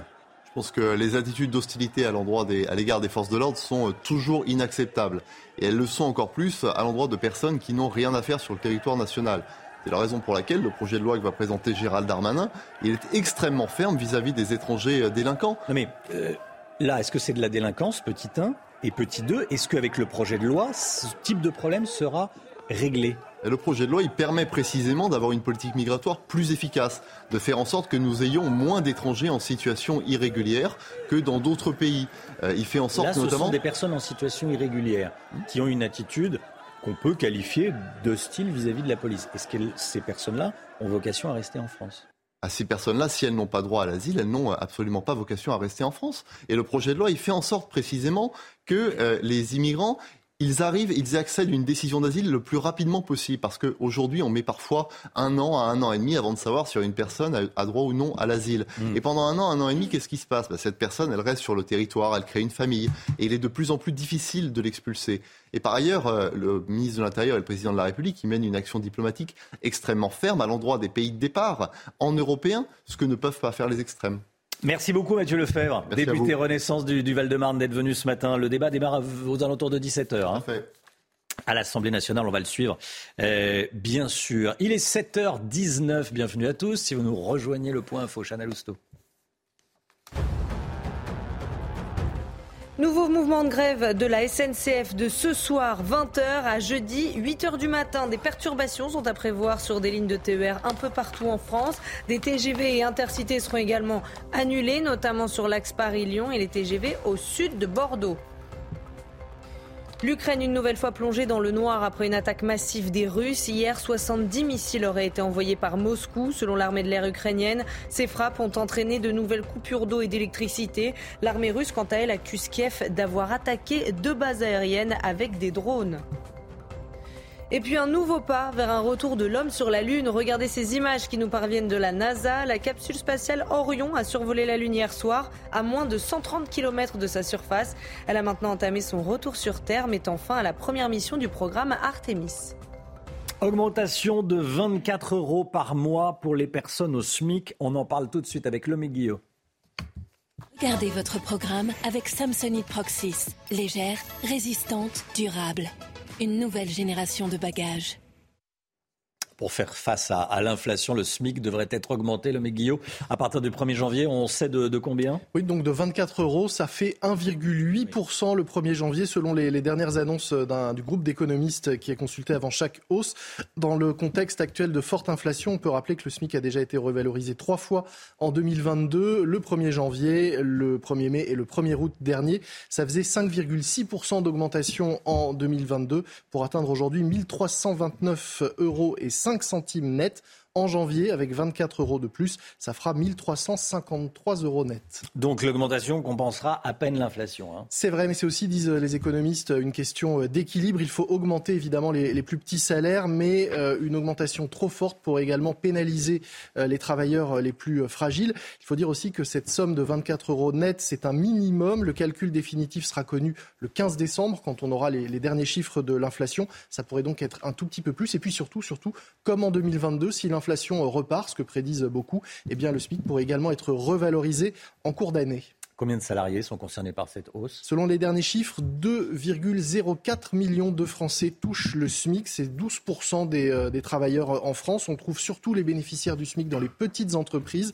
Et puis, euh, le SMIC concerne davantage les femmes que les hommes. Elles représentent cinquante-neuf virgule trois pour cent des bénéficiaires, alors qu'elles ne sont que quarante-cinq pour cent des salariés, des personnes qui travaillent en, en France. C'était votre programme avec Samsonite Proxys. Légère, résistante, durable. Une nouvelle génération de bagages. Qu'est-ce qui se passerait sur les routes de France en cas de coupure d'électricité ? On se dirige vers des coupures cet hiver. Panne générale de courant, pagaille sur les routes. On en parle avec Pierre Chasseret dans un instant. Restez bien avec nous sur CNews. À tout de suite. Rendez-vous avec Pascal Praud dans l'heure des pros, du lundi au vendredi de neuf heures à dix heures trente. CNews, sept heures vingt-cinq, que se passerait-il sur la route en cas de blackout, en cas de coupure d'électricité, de panne générale de courant en France ? Il y a beaucoup de questions qui se posent. Pierre Chasseret, bonjour Pierre. Bonjour Romain. Eh bien, c'est simple, euh, c'est déjà arrivé. Alors, il faut ah. remonter, remonter. Oui. Au dix-neuf décembre mille neuf cent soixante-dix-huit, la France se réveille, blackout, c'est-à-dire la panne d'électricité totale. Et sur la route, il n'y a plus de feu tricolore. Quand on regarde les images de l'époque, c'est très intéressant parce qu'on voit que c'est la pagaille totale. Il suffit qu'on éteigne les feux pour que, ça y est, ce soit la pagaille totalement en France. Alors, comment est-ce qu'on doit procéder en cas de non-fonctionnement des feux tricolores ? Alors déjà, nos amis cyclistes, eux, pour eux, pas de problème, puisque de toute façon, les feux, ils s'en fichent. Donc pour eux... que les feux tricolores fonctionnent ou pas, ça ne changera pas le problème. Pour nous, automobilistes, il y a souvent un panneau sous le feu, qui peut être un panneau de céder le passage. Dans ce cas-là, c'est la règle du panneau affiché en dessous du feu tricolore qui s'appliquera. Vous pouvez aussi avoir, à contrario, le symbole de la route prioritaire, auquel cas vous êtes donc prioritaire à ce feu. Mais dans la majorité des cas où il n'y a rien sous le feu, c'est très simple. C'est la règle de la priorité à droite qui va se mettre en place. C'est-à-dire que vous allez bah, arriver sur un carrefour euh, plus standard où il va falloir regarder à droite ce qui se passe. Quelles autres conséquences pourrait-on avoir sur la route en cas de coupure d'électricité ? Alors, je les ai listées. Pas d'éclairage public. Bon, on a des phares. La panne des barrières de péage. Ça, ça peut être un peu plus compliqué. Ah, je vous confirme. Surtout si elle est abaissée. Oui. Si elle est levée, ça va. On peut, on peut les monter manuellement. Gageons quand même que les sociétés d'autoroutes vont remonter les barrières. L'impossibilité de s'approvisionner en carburant. Eh oui, parce que les stations-service, elles fonctionnent aussi à l'électricité. Et puis, il y a autre chose qui fonctionne à l'électricité. Ce sont les radars qui, eux, seraient hors service. Pour la petite info, un radar, ça consomme cinq cents watts. Bon. Dernière petite conséquence. Radar, c'est pas bien grave. Euh, on est d'accord. Les, les L'essence, euh, l'essence, on va atta- faut attendre. On attendra deux heures euh, à, à la pompe. Quoi. Voilà. Et sinon, si vous avez une voiture électrique, bon, si ça dure que deux heures, pas de souci ouais. pour la charge, mais ça peut être un petit peu problématique. Quant aux trottinettes, c'est la bonne nouvelle. Au moins, elles ne rouleront pas sur les trottoirs. Vous aviez préparé votre blague. Merci beaucoup, Pierre Chasseret. Voilà la règle de la priorité à droite qui s'applique s'il n'y a plus de, s'il n'y a plus de. de feu rouge. Allez, six heures trente. Euh, dans un instant, on va reparler euh, du débat sur l'immigration dans, euh, à l'Assemblée nationale. À partir de, de dix-sept heures, on sera en direct devant le Conseil d'État. Des, des tentes de migrants qui sont installées depuis vendredi dernier. On va parler euh, immigration, on va en parler, mais concrètement, qu'est-ce qu'on fait ? euh, On est sur le terrain ce matin. Tout de suite, le temps. Avant cela, avec Alexandra Blanc. Et hop, France par brise. En cas de bris de glace, du coup, vous êtes à l'heure pour la météo avec France Pare-Brise et son prêt de véhicule. Le froid se maintient encore, Alexandra Blanc.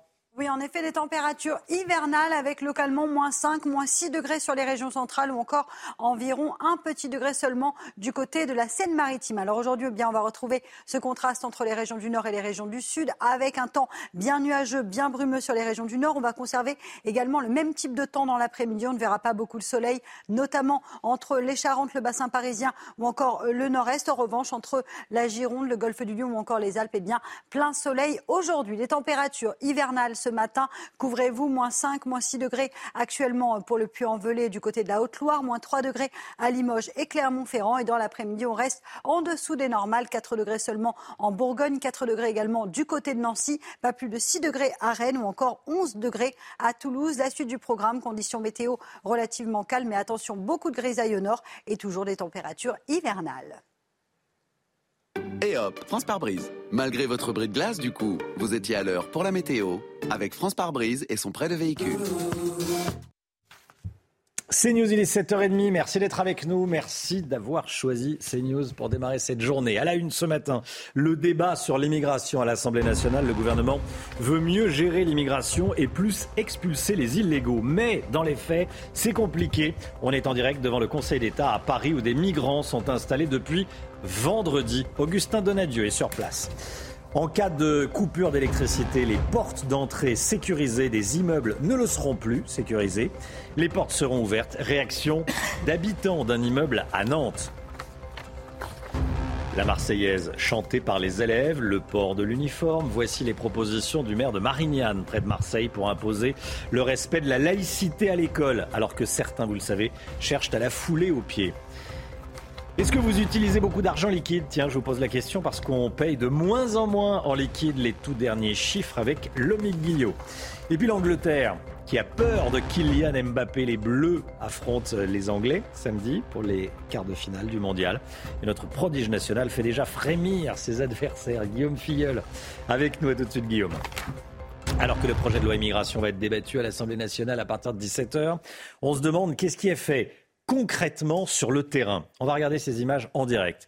Depuis vendredi dernier, plusieurs dizaines de tentes sont installées devant le Conseil d'État à Paris. Il s'agit d'une nouvelle opération organisée par des associations pro-migrants qui demandent la mise à l'abri de ces trois cents migrants. On va aller sur place rejoindre Augustin, Augustin Donadieu. Pardon, Augustin, rien ne bouge devant le Conseil d'État ? Non, rien ne bouge pour le moment. trois cent vingt migrants toujours installés ici devant le Conseil d'État dans des conditions de vie particulièrement difficiles. À l'heure où je vous parle, trois petits degrés ici en plein cœur de la capitale, et ces personnes dorment, ou du moins tentent de dormir, dans des tentes posées à même le, le bitume. Alors les associations qui les accompagnent, Utopia cinquante-six, Médecins sans frontières ou encore Médecins du Monde, leur ont confié des, des couvertures de survie, des bâches bleues déposées sur ces tentes pour essayer de ne pas perdre ces quelques degrés qui pourraient emmagasiner à l'intérieur de celle-ci. Mais regardez par exemple cet individu qui, qui dort, eh bien, la tente ouverte tout simplement parce qu'il est trop grand, il a ses pieds à l'extérieur. On vous laisse imaginer la, la, la douleur qu'il doit, qu'il doit ressentir. Alors des conditions de vie évidemment que les associations euh, dénoncent à juste titre. Elles déplorent euh, cette, euh, cette, euh, cet hébergement, on va dire, très précaire.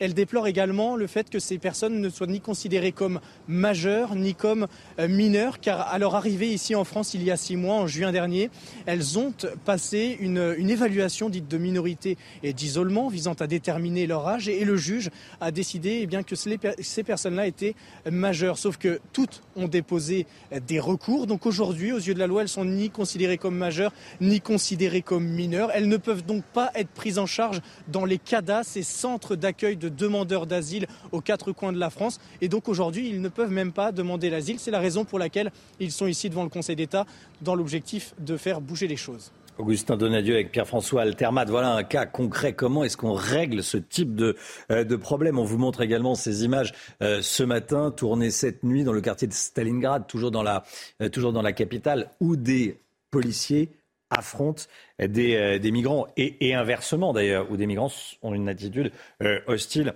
euh, face aux, aux policiers.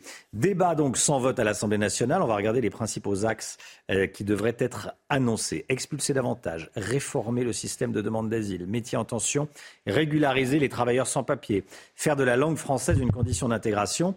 Écoutez la réaction du géopolitologue Alexandre Delval. L'idée, en fait, c'est allier humanisme et euh, fermeté, pragmatisme et, euh, et, et fermeté, plaire à la droite et à la gauche, aux anti-migrants comme aux pro-migrants, aux O N G qui ont protesté. Vous avez vu, elles se sont réunies, les O N G pro-migrationnistes, et en même temps plaire à ceux qui ont peur de l'immigration, euh, clandestine ou tout court. C'est du en même temps. C'est un débat miné pour l'exécutif, mais en même temps, cet hypercentre Euh, va réussir euh, ce tour de passe-passe à, euh, à, à diaboliser euh, les, les deux extrêmes en se mettant au centre. Et comme tous les matins, on vous consulte dans la matinale, on vous donne la parole. Ce matin, on vous pose cette question. Pour lutter contre la pénurie de main-d'œuvre, est-ce qu'il faut régulariser les travailleurs sans papier qui exercent un métier en tension ? Écoutez vos réponses et votre avis. Ici, ils travaillent justement pour les bienfaits de la société. Il n'y a pas de raison qu'on les, enfin, qu'on les accepte pas comme... Euh... Comme tous ceux qui, qui font partie de ça, en fait. Les gens ne veulent plus travailler, donc euh, pourquoi pas ? Je pense que la raison voudrait qu'il y ait des travailleurs français qui doivent pouvoir trouver du travail. Et mon cœur dit que si ces travailleurs français ne veulent pas travailler et faire ces métiers ingrats, je ne vois pas pourquoi on ne laisserait pas la chance à d'autres. Je serais prêt à accepter cette naturalisation à condition qu'il y ait eu des, des gages de citoyenneté. Comme l'apprentissage de la langue française, de l'hymne national. Voilà, je vous en parlais à l'instant. Regardez ce qui s'est passé euh, cette nuit dans le quartier de, de Stalingrad. C'est à la frontière entre les dixième et, et, neuvième, et dix-neuvième arrondissements de la, de la capitale. Euh, les policiers qui intervenaient parce que les migrants faisaient un feu, ils ont tenté de l'éteindre. Euh, attitude hostile et euh, usage de, de gaz lacrymogène. Les possibles coupures d'électricité cet hiver, c'est le sujet numéro un. Enedis lance un site internet qui viendra en, en complément d'EcoWatt. Hein. Il vous permettra de savoir si votre zone est concernée ou pas par une coupure d'électricité. Alors comment ça marche ? On voit ça avec Augustin Donadieu. Votre domicile sera-t-il concerné par les coupures de courant ? Vous trouverez la réponse sur le nouveau site internet mis en ligne par Enedis. Chargée de la distribution d'électricité dans chaque foyer, la filiale d'E D F vous permettra de savoir précisément si votre rue est concernée par un potentiel délestage. Pour cela, rendez-vous sur coupure tiret temporaire point enedis point f r. Le site sera actualisé deux fois par jour et viendra renforcer les prévisions du site EcoWatt, car R T E, chargé du transport d'électricité aux quatre coins du territoire, ne vous informe que sur les risques de coupure en fonction de la surchauffe du réseau. Bien qu'Enedis couvre quatre-vingt-quinze pour cent du territoire, cinq pour cent de la carte relève d'entreprises locales de distribution. Les clients concernés devront alors se rapprocher de leur distributeur d'énergie pour savoir si, eux aussi, leur alimentation électrique sera coupée. Et parmi les équipements impactés en cas de coupure d'électricité, il y a les portes d'entrée d'immeubles. Il y a souvent un digicode. S'il n'y a plus de courant, bah les portes vont rester ouvertes, Chana. Et ça ne rassure pas du tout les habitants des immeubles. Reportage à Nantes, Jean-Michel Decaze et Mickaël Chailloux. Dans ce quartier récent de la ville de Nantes, toutes les portes des immeubles sont reliées à une clé électronique. En cas de coupure d'électricité, les habitants se doutent qu'il y aura problème sans connaître précisément les conséquences de la panne électrique. Effectivement, si elle tombe en panne, j'imagine, au mauvais moment et qu'on n'a pas de sécurité ou des choses comme ça, et ça peut entraîner des situations peu confortables pour tout le monde. Les portes vont-elles se bloquer ou au contraire rester ouvertes ? Réponse de cet agent immobilier. En cas de coupure, Euh, c'est simple, en fait, le système de vigic euh, que vous trouvez juste ici en fait est désactivé et du coup la porte restera euh, ouverte. C'est plutôt voilà pour les personnes âgées qui ont peur de ces voilà de toutes ces questions d'insécurité. Je travaille moi-même euh, au quatrième étage et j'habite le second, donc euh, je pense que euh, il y aura une petite veille qui se mettra en place entre euh, les copropriétaires euh, de, de l'immeuble. Les agences ont commencé à envoyer des conseils aux locataires ou aux propriétaires d'appartements. Ne pas prendre l'ascenseur en cas de coupure annoncée. Sur les paliers et dans les cages d'escalier, l'éclairage de sécurité est conçu pour fonctionner pendant six heures de façon autonome. Porter un uniforme à l'école et chanter la Marseillaise tous les lundis, ce sont les, les deux propositions faites par le maire de Marignane, à côté de Marseille, pour les, les élèves de sa ville. Il est clairement agacé par le non-respect de la laïcité. Donc il veut sensibiliser les lycéens à l'appartenance et à l'identité de la France. Reportage de leur para. Lettre adressée au ministre de l'Éducation nationale, le maire de Marignane demande l'autorisation de mettre en place deux mesures pour insuffler aux jeunes l'esprit républicain, dit-il. Une démarche motivée par les exactions faites aux, aux, aux drapeaux nationaux après les matchs, les matchs de football. Alors je me dis que c'est, c'est pas possible qu'on puisse accepter de voir son drapeau brûlé, son drapeau arraché, piétiné par des jeunes qui sont français. Pour la première mesure, faire assister les écoliers à la levée de drapeau en chantant la Marseillaise tous les lundis. Les parents d'élèves sont partagés. Alors oui, je trouve que c'est une très bonne idée. Parce que je pense que quatre-vingts pour cent des enfants ne connaissent pas la Marseillaise, malheureusement. Je pense que ça doit faire partie un peu de l'enseignement civique, ce genre de, de matière qu'on, qu'on propose aux élèves dès qu'ils sont plutôt vers le collège, j'imagine. En primaire, là, je ne sais pas trop. En revanche, la seconde mesure, porter un uniforme et mieux accueilli. Au moins les enfants euh, sont tous euh, égaux. Il n'y a pas de, il n'y a pas d'histoire de marque, de ci, de là. En cas de retour positif et rapide du ministre Papendaï, la première mesure pourra être mise en vigueur courant deux mille vingt-trois. Quant au port de l'uniforme, il dépendra du résultat des consultations des parents d'élèves, école par école. Voilà, et puis notez que la, la proposition de loi sur le port d'une tenue euh, uniforme d'établissement sera débattue le quatorze décembre en commission. Ça fait partie de la niche parlementaire du R N euh, qui aura lieu le douze janvier prochain. Marine Le Pen va d'ailleurs tenir une conférence de presse ce matin à l'Assemblée nationale sur ce sujet. La Coupe du Monde au Qatar. Il paraît que les Anglais ont, ont peur d'Mbappé, ont sacrément peur d'Mbappé, Guillaume Filleul, hein. Oui, et pas qu'un peu, hein, c'est tout un pays qui a peur de euh, notre roi, notre king à nous, euh, Kylian Mbappé, média, consultant, joueur, l'attaquant frais, français fait frémir euh, toute l'Angleterre. Le, le magazine spécial Coupe du Monde du Times euh, a ainsi salué le choix du sélectionneur Gareth Southgate. Southgate, pardon, d'avoir pris toi, trois latéraux droits. Tu as bien fait d'emmener trois arrières droits. Euh, Gareth a ainsi euh, écrit euh, le magazine. Euh, de son côté, l'ancien défenseur Rio euh, Ferdinand estime que personne ne peut euh, le stopper. Et la crainte est aussi euh, présente euh, chez les joueurs euh, de l'équipe d'Angleterre.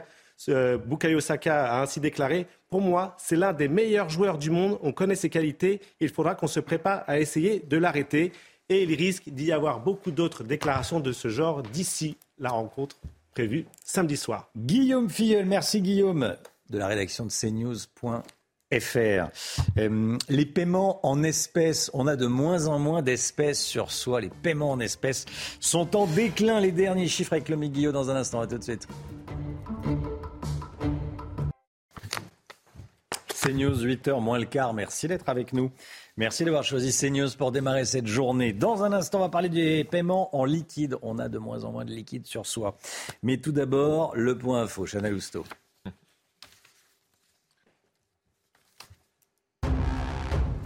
Les prix de l'assurance auto repartent à la hausse. C'est une information d'assureland point com qu'on vous révèle en exclusivité ce matin. Alors qu'ils étaient stables depuis deux ans, ils affichent une hausse de trois pour cent fin deux mille vingt-deux. Alors concrètement, un contrat d'assurance auto coûte en moyenne six cent trente euros aujourd'hui contre six cent onze euros l'année dernière.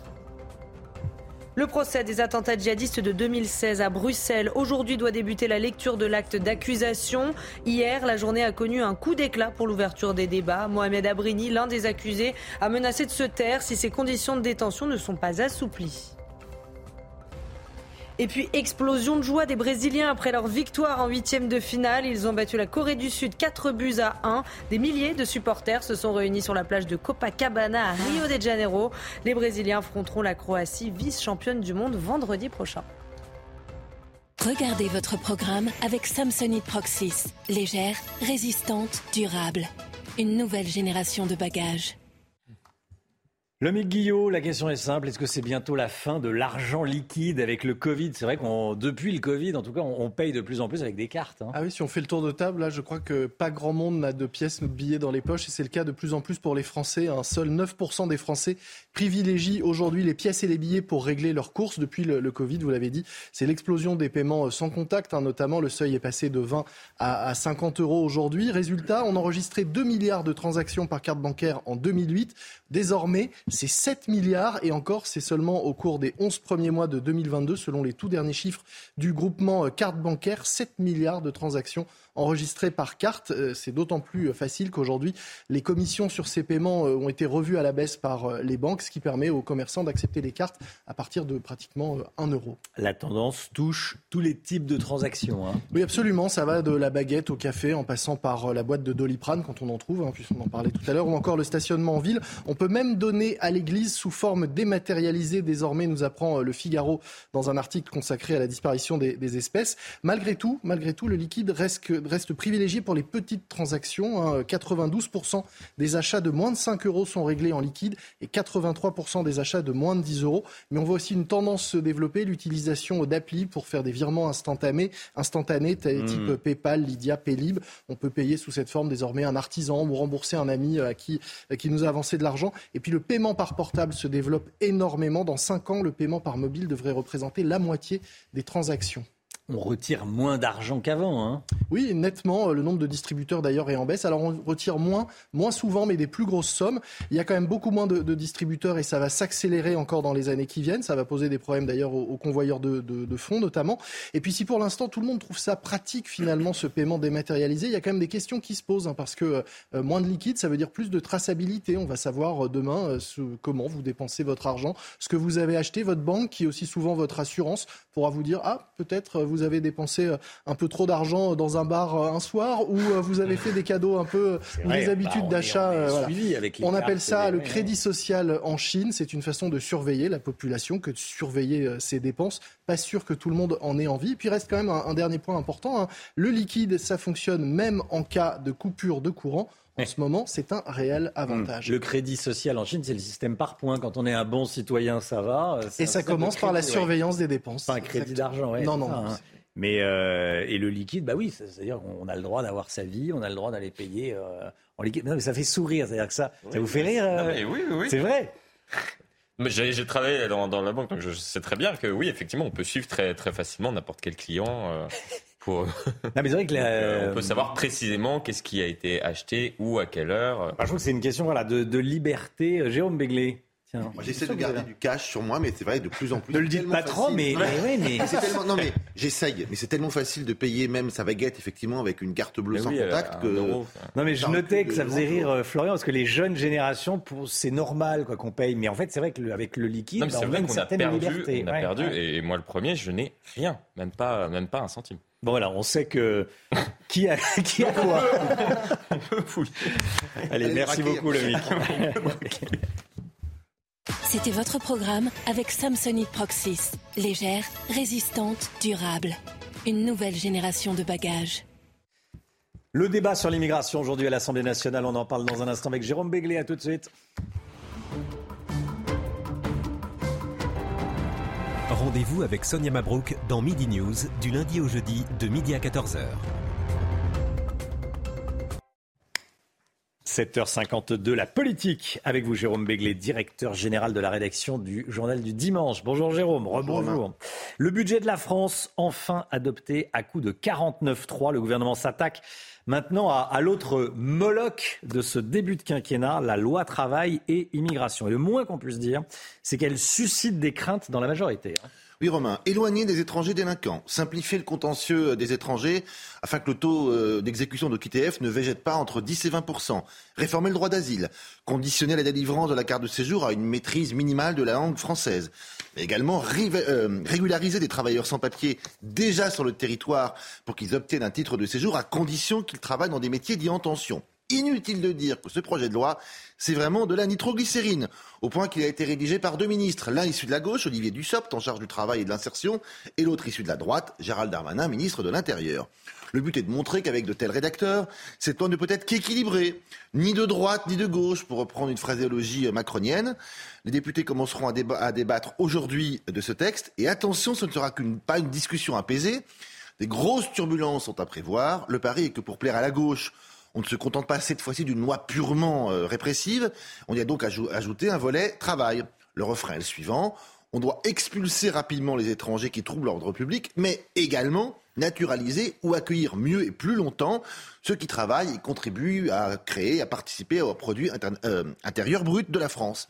Sur le papier, c'est donc cohérent. Alors, sur le papier, c'est cohérent. Sur le papier, peut-être, Jérôme, mais depuis qu'il est annoncé, ce projet de loi fait coller euh, beaucoup d'encre. Il fait couler beaucoup d'encre sur euh, les bancs de l'Assemblée. Hein. Y compris d'ailleurs au sein du parti présidentiel, où on n'en est même pas aligné euh, sur ce sujet. Les élus venus de la gauche ont du mal à concéder que le nombre de recours offerts aux étrangers condamnés à quitter le territoire puisse passer d'une douzaine à trois ou quatre. Et puis, il y a ceux qui voient dans cette loi une aubaine pour régler d'autres problèmes. Par exemple, selon le chef étoilé Thierry Marx, il y aurait en France deux cent mille emplois non pourvus dans la restauration. Élu récemment président de l'Union des métiers et des industries de l'hôtellerie, il invite donc le gouvernement à placer son secteur parmi ceux en tension. La droite économique, on va dire proche du MEDEF, lui emboîtera sans doute le pas, mais pas du tout la droite régalienne, qui sera avant debout. Quant à la NUPES, elle sera farouchement contre, comme à chaque fois que l'on veut durcir les conditions d'accès des étrangers au territoire national. La vérité, c'est que sur ce sujet-là, notre rapport au travail a changé. Baisse du temps de travail, confinement, télétravail, quoi qu'il en coûte, grande démission... Les Français ne veulent plus travailler, euh, et, euh, mais ils veulent conserver le même niveau de service et d'accueil lorsqu'ils vont dans les services publics. La loi Dussopt-Darmanin veut donc en partie régler ce problème, mais à ce stade, il n'y a pas de majorité pour voter le texte. C'est pour cela que le gouvernement débute la concertation avec un peu d'avance et que l'on ne passera au vote qu'en janvier, février, peut-être même mars, nous dit-on. On va se compter, on va voir comment on peut faire évoluer le texte pour éviter d'utiliser dès le début de l'année le seul recours au article quarante-neuf trois auquel a droit le gouvernement. On n'est donc pas euh, prêt d'arriver à un accord. Jérôme Béglé, merci beaucoup Jérôme. Le débat sur l'immigration, c'est à partir de dix-sept heures et on va le suivre bien sûr sur CNews. Est-ce que vous savez à combien est estimé le loyer des Macron à, à l'Elysée? Tiens Jérôme Béglé. Enfin, c'est, c'est un peu piège ah, d'ailleurs. J'ai oublié, mais très, alors, c'est combien de mètres carrés? L'appartement privé, c'est ça? C'est l'appartement. C'est l'appartement privé. Alors, non, mais en fait, c'est une question bien, parce que moi, je, je le sais. Je dirais que... une douzaine de milliers d'euros. Oh. Vous rigolez? Oh. deux mille cent cinquante-trois euros cinquante-huit. Bah oui. C'est ce que révèle le think tank du spécialiste en transparence de la vie publique, René Dosière. C'est une information de l'Opinion ce matin. Le c'est vrai... pour le fisc, hein. Ah ben oui, mais le vrai c'est loyer, c'était vous et moi qui habitions là-bas, on paierait un peu plus cher, je pense. Sinon, ah bah je déménage tout de suite. Je vous confirme, un, un appartement avec euh, un hectare derrière, euh, placé... Euh... Placé rue du, rue du Faubourg-Saint-Honoré, effectivement, deux mille cent cinquante-trois euros, donc selon ce, ce think tank qui révèle en fait la, la fiche de paye du président de la République. Et euh, cet appartement de fonction, c'est considéré comme un avantage en nature logement. Euh, voilà, comme l'écrit euh, Nathalie Segaune qui signe l'article dans l'Opinion, on ne sait pas si Emmanuel Macron et, et Brigitte Macron payent euh, l'électricité comme le général de Gaulle le faisait. Mais euh, voilà, en tout cas, il, il y a cet avantage en nature logement, deux mille cent cinquante-trois euros. sept heures cinquante-sept, tiens la musique. Regardez votre programme avec Samsonite Proxys. Légère, résistante, durable. Une nouvelle génération de bagages. La bohème de Charles Aznavour, reprise par Ellie J.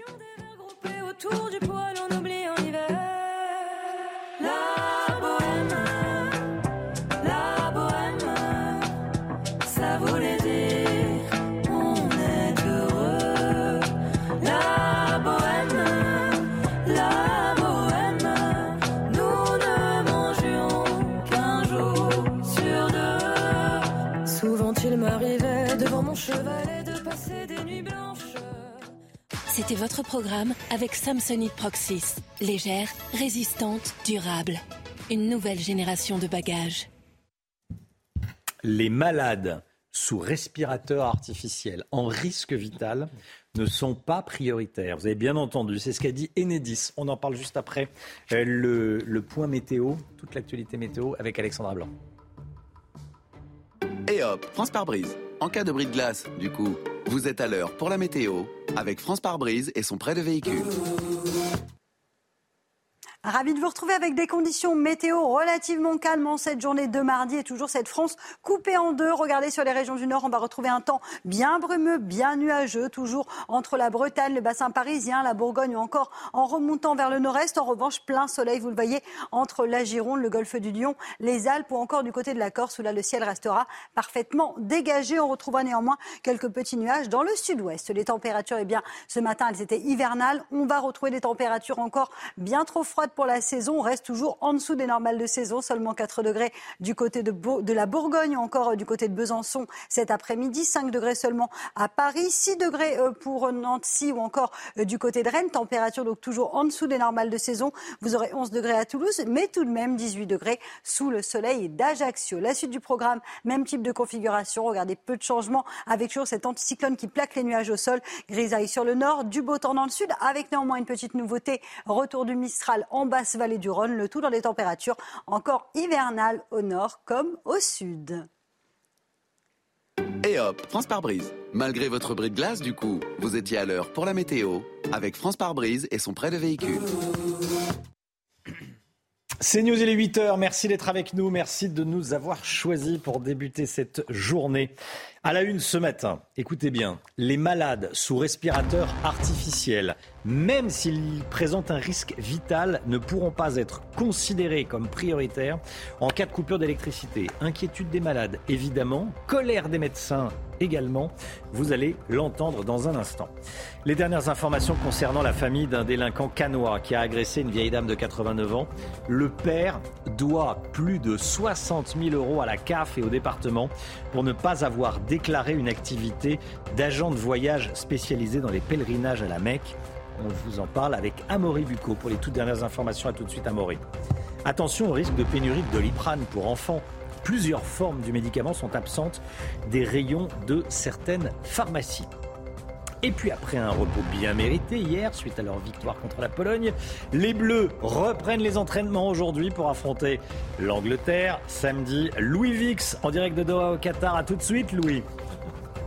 En cas de coupure d'électricité, donc, les patients sous respirateur artificiel à domicile ne seront pas prioritaires. C'est ce qu'a dit un porte-parole d'Enedis hier soir. D'après lui, ces patients sont éventuellement délestables. C'est ce qu'il a dit, une déclaration qui ne passe pas du tout pour certains professionnels de santé. Quentin Gribel.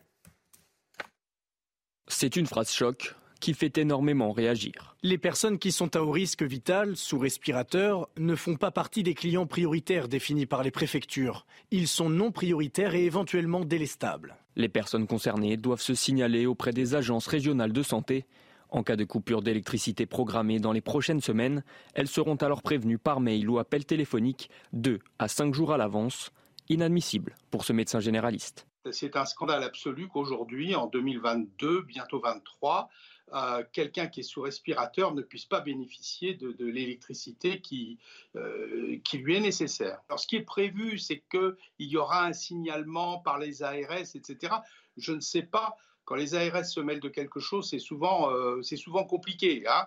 C'est souvent compliqué et c'est souvent pas très rapide. En plus de cette mesure, l'A R S invite également les patients à prendre connaissance des démarches d'hospitalisation d'urgence.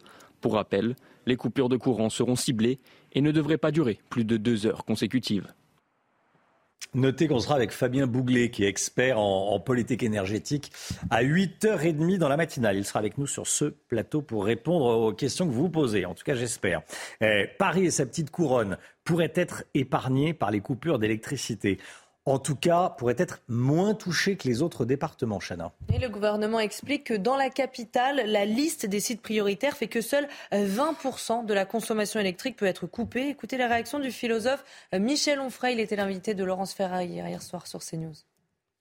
Moi, je pensais qu'à Paris, on commencerait par arrêter les trottinettes électriques, on commencerait par arrêter les scooters électriques, on commencerait par arrêter les voitures électriques, les bus électriques, enfin que euh, Paris nous montrerait un petit peu euh, l'exemple. Mais évidemment, c'est comme ça que ça se passe depuis à peu près, euh, depuis Philippe le Bel. C'est-à-dire c'est Paris qui fait la loi, c'est Paris qui inflige la loi et qui nous dit euh, vous allez morfler, vous, en province, nous, on va continuer à vivre tranquillement. Comme si les gilets jaunes n'avaient jamais existé, en fait. Le gouvernement va donc dévoiler les grandes lignes de son projet de loi sur l'immigration. Aujourd'hui, il y aura ensuite un débat sans vote à l'Assemblée nationale.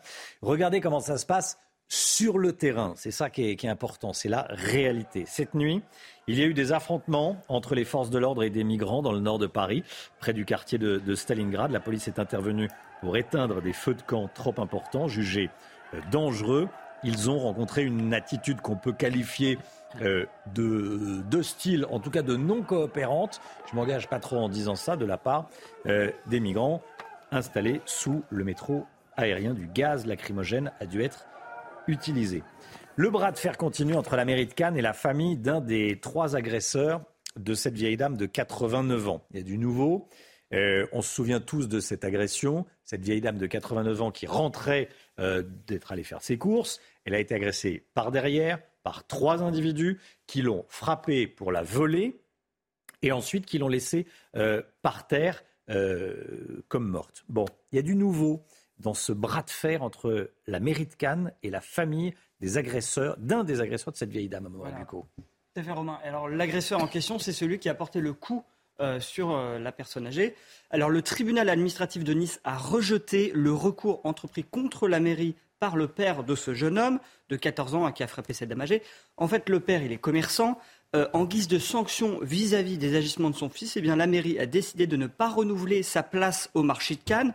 Le père le vit comme une injustice. Il s'en est d'ailleurs confié à la presse. Et puis, il a, eu, il a effectué ce recours, cette démarche juridique pour récupérer sa place au marché qui a donc été rejetée hier. Le bras de fer est donc à la fois médiatique et juridique ? Exactement. Et la, la réaction de la mairie n'a pas tardé. Elle est très rapidement montée au créneau. Elle a, elle a expliqué plusieurs choses intéressantes. La mairie, premier point, c'est que cette place de marché, elle n'est euh, que le samedi matin. C'est une demi-journée par semaine. Et donc, elle ne prive pas de l'essentiel euh, des revenus de ce père de famille.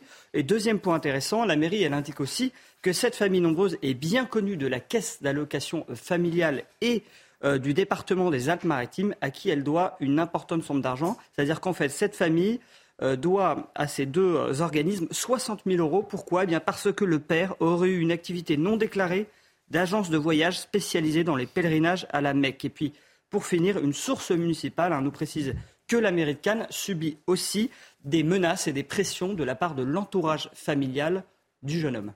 Alors, pour justifier cette décision de sanction, la mairie de Cannes euh, invoque surtout la responsabilité des parents sur les agissements de leur enfant mineur. Hein. Tout à fait. Et c'est d'autant plus vrai hein, que euh, la famille du jeune homme s'était rendue euh, complice de ces, de ces agissements en réalité, puisqu'après l'agression, eh bien, la famille s'était euh, rendue au commissariat et avait inventé un faux alibi pour le couvrir aux yeux de la police. Merci beaucoup. Euh, merci beaucoup à Amaury Bucco. Vous l'avez peut-être remarqué, il faut parfois se rendre dans plusieurs pharmacies pour trouver du Doliprane.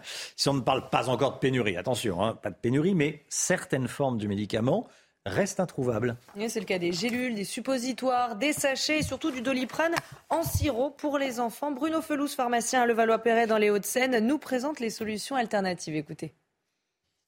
On ne peut pas en commander autant qu'on veut, voire le stocker. Il nous impose une certaine quantité minimum pour qu'on puisse en avoir un petit peu en pharmacie et répondre à une certaine demande. Si un enfant a besoin de Doliprane deux cent cinquante milligrammes en fonction de son poids, rien ne vous empêche de couper le Doliprane ou un paracétamol effervescent. Vous allez avoir un autre goût effervescent qui sera peut-être plus facile à prendre et au moins vous pouvez répondre à la demande en fonction de la fièvre ou la douleur qu'a l'enfant. La Coupe du Monde de football. Allez, on part sur place à Doha, au Qatar, retrouver Louis Vix. Bonjour Louis, journaliste sport de Canal+, bien sûr, envoyé spécial à Doha, au Qatar, où visiblement il fait beau. Et vous avez bien de la chance. Les Bleus ont, droit, euh, ont eu droit hier à, à leur journée de, de repos. Aujourd'hui, on reprend l'entraînement. Bah, faut se préparer à, à France-Angleterre de samedi, hein, c'est normal. Bonjour Romain, d'abord on vous envoie un peu de soleil parce qu'il y en a beaucoup ici à Doha et je sais que vous en avez forcément besoin du côté de, de Paris et de la France. Oui, les Bleus vont reprendre le chemin de l'entraînement cet après-midi à suivre à partir de, de seize heures heure française. Ce sera la seule séance d'ailleurs ouverte en intégralité euh, aux caméras et aux médias. Et puis juste avant cela, euh, Olivier Giroud, le meilleur buteur de l'histoire de l'équipe de France et Guy Stéphane, le fidèle adjoint de Didier Deschamps, répondront aux questions des journalistes. Ça ce sera à partir de quatorze heures trente, quasiment quarante quarante-huit heures en famille.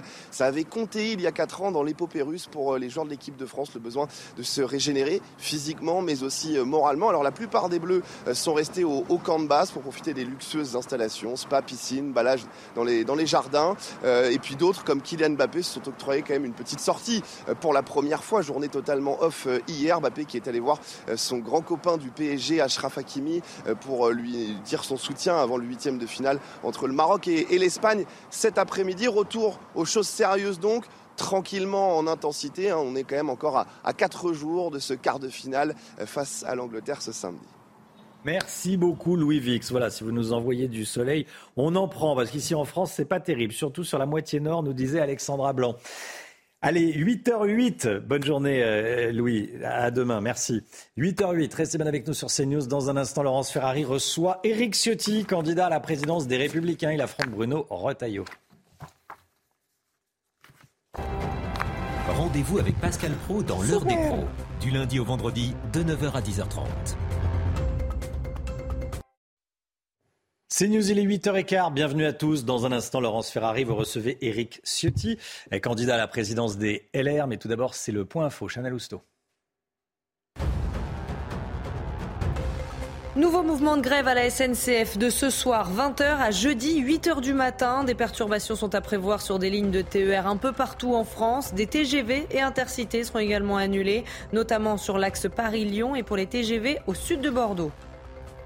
L'Ukraine une nouvelle fois plongée dans le noir après une attaque massive des Russes. Hier, soixante-dix missiles auraient été envoyés par Moscou, selon l'armée de l'air ukrainienne. Ces frappes ont entraîné de nouvelles coupures d'eau et d'électricité. L'armée russe, quant à elle, accuse Kiev d'avoir attaqué deux bases aériennes avec des drones. Et puis un nouveau pas vers un retour de l'homme sur la Lune. Regardez ces images qui nous parviennent de la NASA. La capsule spatiale Orion a survolé la Lune hier soir à moins de cent trente kilomètres de sa surface. Elle a maintenant entamé son retour sur Terre, mettant fin à la première mission du programme Artemis. Laurence Ferrari, vous recevez ce matin Eric Ciotti. Bonjour Eric Ciotti. Bonjour. Bienvenue dans la matinale de CNews. La droite Merci. va donc connaître une nouvelle campagne d'entre deux tours avec quarante-deux pour cent des fois. Vous êtes en tête du premier tour pour l'élection, évidemment, à la présidence des L R face au sénateur Bruno Retailleau. cinq mille cinq cents voix vous séparent, c'est peu. Vous espériez mieux ? L'écart est, est substantiel. Je suis arrivé très largement en tête. Nous étions trois. Pour la première fois dans une élection interne, il y avait une vraie compétition. D'habitude, il y a un favori qui est presque pressenti pour être élu. Euh, on a eu un beau débat. On a un beau débat. Et ça montre aussi la vitalité de, de notre formation politique. Il y a eu mais, beaucoup de votants. On est le premier parti en termes de militants. Non, euh, je, à partir du moment où on était trois, euh, bon, voilà, ça a été, euh, ça a été argument contre argument. Euh, je crois que chacun a pu faire valoir euh, ses positions. Je l'ai fait. Et puis on va, on va s'acheminer vers la victoire dimanche. Bien sûr. Euh, le parti et les Républicains a été qualifié de parti mort par nombre de vos opposants. Vous dites aussi que vous êtes un canard sans tête, enfin que le parti est un canard sans tête aujourd'hui ou pas ? J'entends les, les caricatures, les, les attaques de ceux qui veulent nous voir disparaître. Pourquoi on veut nous voir disparaître ? Parce que nous sommes la seule alternative finalement crédible pour s'opposer à la fois au désastre macronien, et on le voit tous les jours, on nous annonce encore les coupures d'électricité. On va y revenir, croyez-moi. Je l'espère. Et, et de l'autre côté, au duel Mélenchon-Le Pen, que les Français ne voudront pas. Donc, il faut qu'il y ait une position différente, il faut qu'il y ait une espérance, et je suis convaincu que c'est la droite républicaine qui peut et qui doit la porter. Autrement, on aura ce choix euh, qui est un choix extraordinairement réducteur et dangereux pour la France. Euh, après, euh, le parti, on est le premier parti en termes de militants, le premier parti en termes d'élus. Ils n'ont pas tous voté d'ailleurs, il y a, hein, soixante-dix-sept pour cent oui, de votants. Oui, c'est une participation euh, faire, trois L R. Fois plus forte euh, que ce qu'il y a eu au Rassemblement national et euh, dix fois plus forte que ce qu'il y a eu En Marche. Voilà, Renaissance, je crois que ça s'appelle aujourd'hui. Donc ça veut dire que pour un parti moribond, ça ne va pas si mal que ça. L'enjeu, et je ne le conteste pas naturellement, et, et c'est pour cela que je suis candidat, c'est pour redresser cette famille politique, parce qu'elle a une histoire. Nous sommes le parti du général de Gaulle euh, et tout ce qui se passe aujourd'hui montre que nous avons besoin de nous redresser pour redresser la France. Parce qu'aujourd'hui, le chaos migratoire, on l'a vu, euh, le chaos énergétique, euh, le développement de la violence dans nos rues, la faillite budgétaire, la crise du pouvoir d'achat qui met beaucoup de familles dans la difficulté nécessite une autre politique avec du courage, avec des idées droites. Vous savez, je vais dans cette élection. Oui, vous dites en disant il ne faut pas s'excuser d'être de droite. Je l'assume. Vous, vous l'assumez, ça. Et moi, je n'ai jamais changé. Je veux dire, il euh, faut regarder toujours avec un peu de méfiance euh, ces candidats qui euh, changent subitement de posture avant une élection, qui se repeignent d'une autre façon, qui se font plus à droite ou, ou plus courageux. Tiens, qui, tiens, tiens. Qui, qui Serait-ce ne, pour votre adversaire Bruno Retailleau ? euh, Moi, j'ai jamais changé. Voilà, j'ai toujours eu la même attitude. Je suis de droite. Euh, ce que je dis aujourd'hui sur l'immigration, je le disais il y a quinze ans. Oui. Je n'ai pas varié et je crois que malheureusement, les faits m'ont donné raison. Donc, je veux garder ce cap de droite. Assumer, revendiquer, sans s'en excuser, euh, refuser le politiquement correct, dire les choses, faire un grand parti de droite. Voilà. Quand la droite est droite, non. Parce que là, vous, quand la droite vous êtes un est, peu seul. Quand la droite est droite, il n'y a pas besoin d'une extrême droite.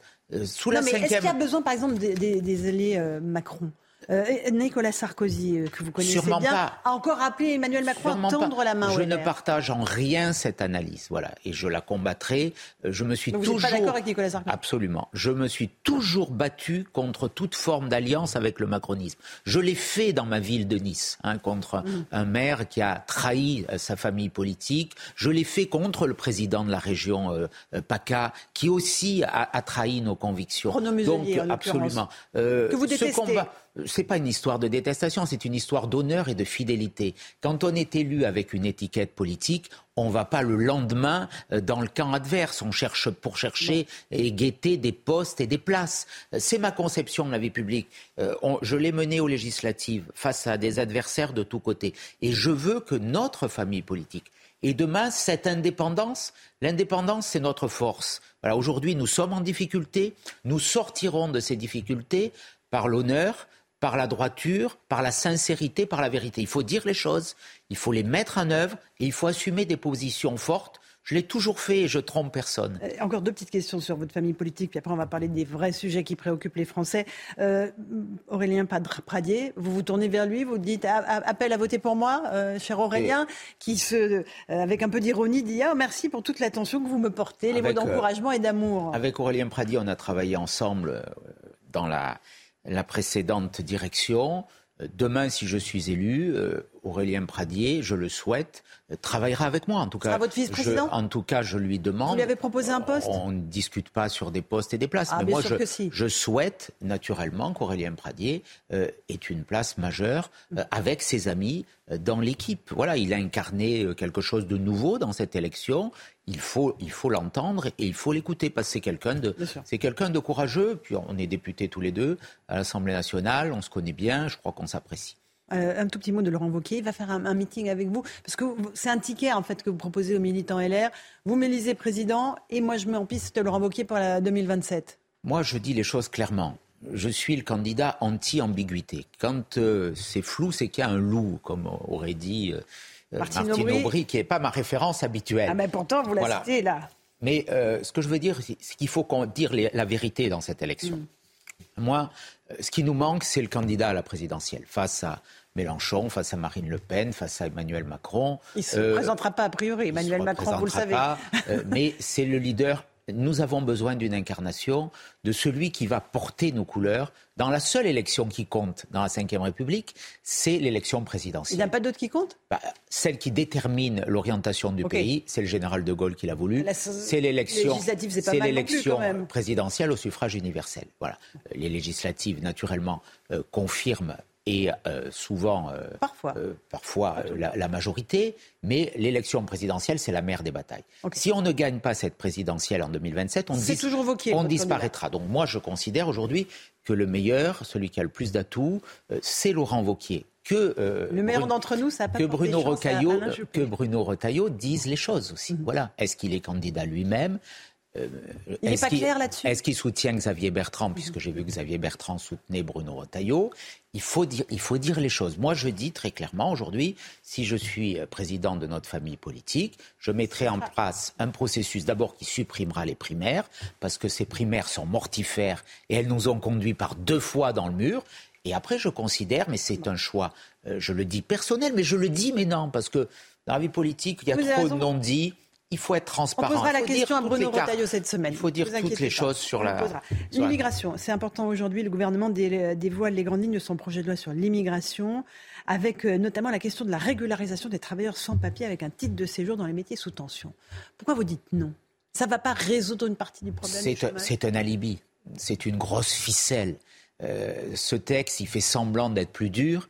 Et en réalité, comme tous les autres votés sous M. Hollande et sous M. Macron, ce sont les mêmes d'ailleurs. C'est la même politique migratoire. C'est la même philosophie a, sur l'immigration. Bien sûr, qui a installé mmh. un chaos migratoire. M. Macron a donné, sous son premier quinquennat, deux millions de titres de séjour euh, ou euh, de droit d'asile, enfin de titres légaux, sans compter les un million de clandestins qui sont ici. C'était à peu près les mêmes chiffres sous M. Hollande. Donc la même politique qui a installé une forme de laxisme migratoire. Et là, on a un énième texte qui prétend à exiger plus de fermeté. Mais de l'autre côté, on nous annonce plusieurs dizaines de milliers de régularisations. C'est naturellement insupportable. Pour des gens qui travaillent déjà, c'est une fable, on est d'accord. Mais qui sont rentrés illégalement. Si on ré- régularise ceux qui ont violé les lois de la République, qui sont rentrés illégalement, ça va être... Quelle est la conséquence ? Naturellement, une extraordinaire invitation aux autres à venir, puisque si on est certain que dès le premier pas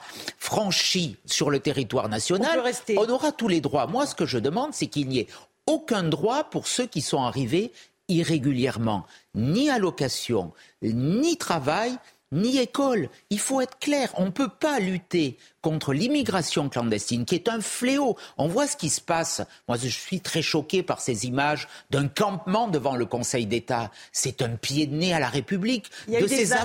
affrontements. Voilà. Cette nuit, euh, à Stalingrad, à Paris, où des migrants Entre défient des migrants et des la police. Mais oh, on est où ? euh, Il faut que la République réagisse. Ceux qui nous attaquent, qui sont en situation illégale, ils n'ont aucune place sur notre territoire. territoire. Ça doit être la prison et l'avion, immédiatement. Il faut que la République montre euh, qu'elle ne se laisse pas marcher sur les pieds, qu'elle ne se laisse pas piétiner. Euh, et là, on nous dit quoi ? Vous êtes rentrés clandestinement, finalement, c'est pas grave, vous travaillez dans des métiers euh, euh, à bas coût, je dirais que c'est, c'est d'ailleurs l'argument... Ils sont déjà employés, c'est l'argument là, vous qui savez. Est utile. Oui, illégalement. Ah, oui, évidemment. J'ai été choqué l'autre jour que euh, M. Véran, porte-parole du gouvernement, revendique l'amitié d'un restaurateur euh, à Grenoble qui recrutait plusieurs dizaines de, de personnes en situation irrégulière. C'est, c'est très choquant. On, on doit être implacable là-dessus. Autrement, ça va continuer, c'est sans fin. On va régulariser quoi ? cinquante mille personnes ? Monsieur Hollande l'a fait, Monsieur Jospin l'a fait, Monsieur Mitterrand, euh, ils l'ont tous donc fait. On n'est pas capable d'expulser les clandestins, vous savez très bien qu'on euh, n'y arrivera pas. Mais euh, les Allemands expulsent dix fois plus que nous, on est à cinq pour cent. Il faut simplifier les procédures. Il faut euh, descendre de rétention, il faut remettre le délit de séjour illégal, il faut se donner les moyens, il faut, bref, il faut de la volonté et du courage. C'est tout ce qui fait défaut à ce gouvernement. J'aimerais qu'on parle de l'énergie, grande crise énergétique dans lequel le, plongé, le pays est plongé, avec ce risque de coupure qui inquiète v- véritablement les Français. Euh, Emmanuel Macron dit il ne faut pas paniquer. En, en réalité, il y a de vraies zones d'ombre. Euh, euh, c'est un, un scénario un peu catastrophe qui s'annonce pour les prochaines semaines. Absolument. Si euh, l'hiver est très froid là et en... si on est en tension. Là encore, qu'est-ce que vous proposez ? On, on paye euh, des, er, des errements de petits politiciens qui euh, n'ont pas été des hommes d'État. Les hommes d'État, c'est euh, Pompidou qui crée cette filière nucléaire, c'est le général de Gaulle, tous les présidents de la République, jusqu'à Hollande, qui ont bradé notre indépendance énergétique électrique euh, pour des considérations politiciennes de bas étage, pour une négociation avec les écologistes. Aujourd'hui, on a vingt-sept réacteurs nucléaires à l'arrêt. Euh, on importe de l'électricité deux cent soixante-treize jours par an, qu'on paye euh, dix fois plus cher parce qu'elle est indexée sur le prix du gaz. On s'est laissé, par faiblesse, imposer cela. Donc, on a tout faux. Et on nous dit qu'on va avoir des coupures d'électricité comme un pays en voie de développement. On nous dit que, que les personnes voilà, sous respirateur, sous respirateur qui ont euh, des besoins médicaux vitaux ne sont pas prioritaires. J'ai entendu ça, mais c'est, c'est ahurissant. Là aussi, le porte-parole du gouvernement nous avait dit qu'il n'y avait aucun problème dans sa capacité à, les A R S à, appelleraient tous les à, dé, à, à tromper la réalité, à mentir, disons-le clairement.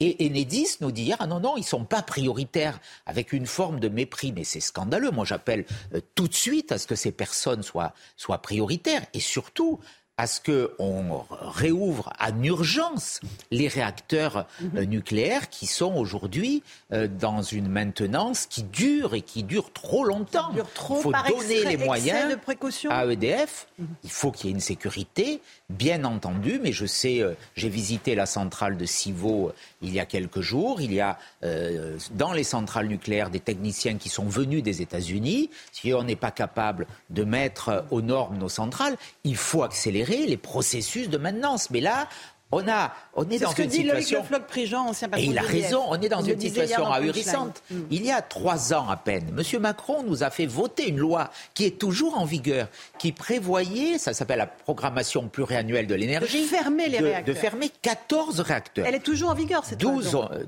euh, vont être fermés, selon cette loi, et deux... l'ont déjà été, ces Fessenheim. Et puis maintenant, il a un discours totalement inverse. C'est un peu ça, la, la Macronie. C'est l'absence de vision, c'est l'absence de conviction, c'est le court-termisme, c'est la communication bavarde et c'est l'action impuissante. Et la solution, c'est, c'est ça qu'il faut changer. C'est les éoliennes, c'est le photovoltaïque. Ça passe en ce moment. Sûrement euh, pas. Là, là encore, on est dans l'absurde. On est dans l'absurdie. Il faut en faire du, du renouvelable. Il faut en faire, mais il ne faut pas massacrer nos paysages. Et il faut le faire avec l'accord des élus. C'est ce que nous demandons le groupe L R à l'Assemblée nationale. Ils veulent pas les élus. Je regrette d'ailleurs que le, que le Sénat ait, ait eu une position euh, contraire. C'est un peu votre famille politique en plus, le oui, Sénat, il semble. Oui, mais c'est une, c'est une différence là. Nous, à l'Assemblée, nous disons sans l'accord des maires, pas d'éoliennes. Vous savez, euh, un réacteur nucléaire équivaut à la production de huit cents éoliennes. huit cents éoliennes, c'est une pollution des sols. C'est des, des milliers de mètres cubes de béton qu'on enfonce jusqu'à quatre-vingts mètres dans le sol. Euh, c'est un, une pollution du paysage. C'est des produits qui viennent de Chine, donc qui, dans le bilan climatique, ont une empreinte carbone qui est euh, terrifiante, euh, qui, euh, avec des, des éléments, des donc composants c'est pas écolo, les éoliennes, qui ne quoi. Sont pas du tout é- écologistes. On ne sait pas comment ces, ces composants seront recyclés demain. Donc il y a plein de questions. Là, on est dans l'alibi. on est dans la communication. Voilà. Euh, plutôt que avoir, nous avions la seule énergie décarbonée, la plus propre au monde, l'énergie nucléaire. Avec l'hydroélectricité, qui est la seule énergie renouvelable euh, dont nous maîtrisons totalement aujourd'hui la, la production. C'est très difficile Quand... de faire de nouveaux barrages aujourd'hui. Hein, oui, mais enfin, savez, on a mis des contraintes. De on est en train d'ouvrir, de fragiliser nos, nos, euh, nos usines hydroélectriques. J'en ai dans mon canton de montagne, dans les Alpes-Maritimes, en les ouvrant à la concurrence. Là encore, il faut garder le monopole. Il faut garder E D F qu'on a, qu'on a fragilisé. C'était Merci. un joyau, E D F. Mmh. On l'a laissé démanteler. Euh, tout ça pour des considérations qui sont euh, méprisables. Merci Eric Ciotti. Rendez-vous dimanche donc pour l'élection euh, à la présidence des L R. Merci à vous. Euh, bonne journée sur CNews. À vous Romain Desarmes pour la suite. CNews, il est huit heures trente. Merci à vous Laurence Ferrari et à votre invité Eric Ciotti. Beaucoup d'actualités encore ce matin. Il était question à l'instant euh, avec euh, Eric Ciotti du projet de loi immigration. Il va être euh, présenté l'année prochaine, en janvier prochain, a priori. Aujourd'hui, on va débattre de l'immigration à l'Assemblée nationale. Justement à ce sujet, regardez ces images de la nuit. Il y a eu des affrontements, des face-à-face tendus entre des forces de l'ordre et des migrants dans le nord de Paris, près du quartier de, de Stalingrad, sous ce qu'on appelle le métro aérien. Le métro est juste au-dessus. La police intervient pour éteindre des feux de camp trop importants jugés dangereux. Attitude hostile des, euh, des migrants face aux, face aux, aux policiers. Il y a un vrai euh, voilà, face-à-face euh, oui, violent, on peut le dire. Euh, gaz lacrymogène utilisé par les forces de l'ordre. Une personne a été interpellée. Mathieu Lefèvre est le député Renaissance, du Val-de-Marne en l'occurrence, qui coordonne le travail des députés euh, sur le, le débat de l'immigration qui aura lieu cet après-midi. On lui a montré ces images. Je l'interrogeais à, à sept heures dix. Il est avec nous sur ce plateau. Écoutez sa réaction. Les attitudes d'hostilité à l'endroit des, à l'égard des forces de l'ordre sont toujours inacceptables. Et elles le sont encore plus à l'endroit de personnes qui n'ont rien à faire sur le territoire national. Ces personnes-là, si elles n'ont pas droit à l'asile, elles n'ont absolument pas vocation à rester en France. Et le projet de loi, il fait en sorte précisément que euh, les immigrants... Ils arrivent, ils accèdent à une décision d'asile le plus rapidement possible parce qu'aujourd'hui, on met parfois un an à un an et demi avant de savoir si une personne a droit ou non à l'asile. Mmh. Et pendant un an, un an et demi, qu'est-ce qui se passe ? Ben, cette personne, elle reste sur le territoire, elle crée une famille et il est de plus en plus difficile de l'expulser. Et depuis vendredi dernier, d'autres images. Regardez, plusieurs dizaines de tentes de migrants sont installées, ont été installées par des associations pro-migrants euh, devant le Conseil d'État à Paris. Nouvelle opération euh, montée donc par des associations qui demandent euh, le, le logement hein, de ces trois cents migrants. Florian Tardif avec nous. Énième projet de loi immigration donc l'année prochaine, débat aujourd'hui. Qu'est-ce qui va changer concrètement pour les Français ? Écoutez, l'objectif affiché en tout cas de, du gouvernement est d'exécuter les O Q T F prononcés. On le rappelle aujourd'hui, seuls dix pour cent le sont réellement dans les faits. La philosophie de ce texte a été présentée par Elisabeth Borne en début de semaine. Décider plus vite, éloigner plus efficacement et mieux intégrer ceux qui doivent rester sur notre territoire. Voici le résumé en tout cas euh, donné par la Première ministre euh, en amont des débats. Débats qui se tiendront sur cette question aujourd'hui à l'Assemblée nationale, débat sans vote, je le précise, qui permettra néanmoins de prendre le pouls du Parlement. Alors décider plus vite, vous le voyez, en engageant une réforme structurelle de la demande d'asile à tous les stades. C'est l'une des principales mesures euh, qui est de, de délivrer une O Q T F aux déboutés du droit d'asile dès le prononcé de la décision du rejet de l'OFPRA, éloigner plus efficacement en limitant le nombre de recours. On passerait ainsi, vous le voyez également, de douze à trois recours possibles aux Romains. Et dernier point, mieux intégrer ceux qui doivent rester sur notre territoire avec l'instauration, vous le voyez, d'un titre de séjour métier en tension permettant aux travailleurs sans papier déjà sur le territoire d'être régularisés. Proposition qui avait fait bondir à la droite lors de sa présentation par les deux ministres concernés et qui ne manquera pas d'être au cœur des débats cet après-midi. Merci Florian. Et justement, on vous pose une question sur ce visa métier en, en tension ce matin. Oui, pour lutter contre la pénurie de main-d'œuvre, est-ce qu'il faut régulariser les travailleurs sans papier qui exercent des métiers en tension ? Écoutez vos réponses, c'est votre avis. Ici, ils travaillent justement pour les bienfaits de la société. Il n'y a pas de raison qu'on les, enfin, qu'on les accepte pas comme, euh, comme tous ceux qui, qui, qui font partie de ça, en fait. Les gens ne veulent plus travailler, donc euh, pourquoi pas ? Je pense que la raison voudrait qu'il y ait des travailleurs français qui doivent pouvoir trouver du travail. Et mon cœur dit que si ces travailleurs français ne veulent pas travailler et faire ces métiers ingrats, je ne vois pas pourquoi on ne laisserait pas la chance à d'autres. Je serais prêt à accepter cette naturalisation à condition qu'il y ait eu des, des gages de citoyenneté. Comme l'apprentissage de la langue française, de l'hymne national. On change de sujet, on parle du risque de coupure d'électricité. On est avec Fabien Bouglé. Bonjour Fabien Bouglé. Bonjour. Merci beaucoup d'être avec nous, expert en politique énergétique. On va parler de ce qui est en train de, de, de pointer à, à l'horizon ce risque, pas de blackout, mais en tout cas de, de coupure ciblée d'électricité. Déjà, il y a ce qu'a dit le porte-parole d'Enedis euh, hier soir. Il a dit que Enedis ne pouvait pas assurer que les personnes sous assistance respiratoire, chez elles, avec risque vital hein, même, euh, seraient prioritaires en cas de coupure. Qu'est-ce que ça vous inspire comme euh, réaction ? Ben, ça m'inspire que c'est quand même euh, une situation d'un pays du tiers-monde. C'est-à-dire qu'on était une, une des plus grandes puissances mondiales et on n'est pas capable d'assurer euh, la protection et la préservation de notre mode d'électricité, en particulier aux personnes qui sont sensibles comme les personnes sous respirateur artificiel. Donc c'est quand même assez incroyable. Euh, à l'heure où euh, la ministre Agnès Pannier-Runacher vient défendre son projet de loi sur les renouvelables, dont on a vu qu'elles sont inefficaces depuis douze ans, quel symbole euh, vis-à-vis des Français. Euh, c'est un échec de ma politique. Je viens accélérer les renouvelables qui, t- qui sont au cœur de la problématique, hein, puisqu'on a accélérer les renouvelables, on a développé, on a investi plus de cent à cent cinquante milliards dans les éoliennes et on n'a rien fait pour financer la relance du nucléaire. Et aujourd'hui, depuis dix ans, depuis vingt ans, on a fracassé, hein, je le dis, euh, euh, notre système nucléaire et aujourd'hui, on en paye les fruits de cette politique euh, irresponsable de délaissement de nos réacteurs nucléaires. Fabien Bouglé, est-ce qu'on est certain aujourd'hui euh, d'avoir de l'électricité ? Petit un pour Noël, petit deux pour le jour de l'an. En fait, ça va dépendre de la température et de, du climat. Hein. Plus, il faut bien comprendre qu'on est dans une sorte de goulot d'étranglement. Euh, plus il fait froid, plus on va avoir un pic de consommation. Ces pics de consommation, ils ont plutôt lieu au premier trimestre de l'année, entre janvier et mars, d'une manière générale. Hein. Donc, s'il fait très très froid au premier trimestre, on risque d'avoir des besoins d'électricité. En face, par rapport à ce besoin d'électricité, on a aujourd'hui euh, une vingtaine de réacteurs à l'arrêt sur les cinquante-six euh, qui produisent en France. Donc, on a évalué... dix-neuf nous disait hier euh, sur ce plateau Agnès Pannier-Runacher. Voilà. Ouais, pour être très clair, ouais. Si on prend les chiffres précis, on ouais. a produit deux cent quatre-vingts térawattheures d'électricité en deux mille vingt et un avec nos réacteurs nucléaires. Et là, à ce jour, on évalue à deux cent soixante-dix, deux cent quatre-vingts, c'est-à-dire vingt-cinq à trente pour cent de moins, la production en deux mille vingt-deux de nos réacteurs nucléaires. Mmh. Donc le problème, c'est que soit on importe de l'électricité, mais le problème, c'est que l'importation d'électricité va, va se faire au moment où les Allemands et nos voisins ont aussi besoin d'électricité. Donc là, on va payer très très cher. Donc ça va être le quoi qu'il en coûte énergétique, hein, c'est, c'est ça où on est placé.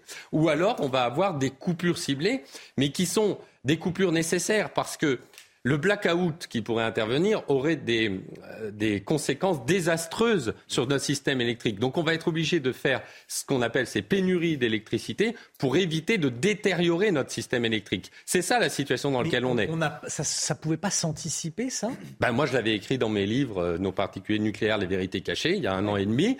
Euh, on voit que nos gouvernants sont, font du court-termisme énergétique là où il faut avoir une vision de long terme. N'oublions pas que Mesmer, donc, qui était le Premier ministre de Pompidou, il y a cinquante ans, ça remonte, mais... a, a mis en place le plan Mesmer pour répondre à la crise euh, du choc pétrolier de dix-neuf cent soixante-treize. Ce plan Mesmer, il va avoir cinquante ans. Il est aujourd'hui celui qui permet que nous ayons notre électricité. C'est-à-dire nos cinquante-six réacteurs sont nés de...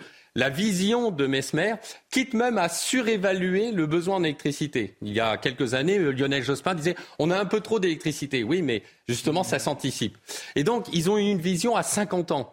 Et aujourd'hui, on a des petites négociations à la petite semaine. Eric Ciotti vient de le dire à l'instant. On a eu des négociations sous Lionel Jospin avec Dominique Voynet qui avait fait fermer Superphénix. Et on a eu ces négociations avec François Hollande et Europe Écologie Les Verts. Ouais. Pour baisser la part du nucléaire à cinquante pour cent. Et nous en payons aujourd'hui le prix. Vous êtes en train de nous dire que petit à petit, euh, le verre est rentré dans le fruit. Tout à fait. Des écologistes ont commencé à rentrer dans les cerveaux de nos ingénieurs et de nos visionnaires Tout et de nos fait. gouvernants pour dire bah, en fait, le, le nucléaire, finalement, ça ne marche pas. Et on se retrouve là, et on ne peut pas avoir d'électricité pour Noël. Et enfin, surtout, pour, Noël, pour euh, janvier. On a, depuis, surtout en particulier depuis dix ans, on a mmh. négligé le nucléaire et on a favorisé de manière considérable le renouvelable. Je vais vous donner un chiffre qui, qui est un chiffre officiel du ministère de l'écologie, qui est le mix énergétique français, donc c'est un peu plus que le mix électrique, deux mille six cents térawattheures, quarante pour cent, donc notre énergie dépend de quarante pour cent de notre consommation de nucléaire, oui. Coût quatre-vingt-dix milliards d'euros évalué par la Cour des comptes, et un virgule six pour cent par les éoliennes, coût cent cinquante, cent à cent cinquante milliards. Et Madame Pannier-Runacher veut nous faire croire qu'en faisant une loi d'accélération des renouvelables, on pourra répondre à cette crise énergétique. Aujourd'hui, c'est un leurre et on est en train de continuer dans le mur exactement la raison pour laquelle nous sommes en crise énergétique. Nous sommes en train de la connaître aujourd'hui et on va avoir un débat à l'Assemblée nationale aujourd'hui pour développer une, l'éolien alors qu'on devrait d'urgence renouveler, moderniser notre nucléaire. On va en parler. Je, euh... Les, les fêtes, Noël et jour de l'an, oui ou non ?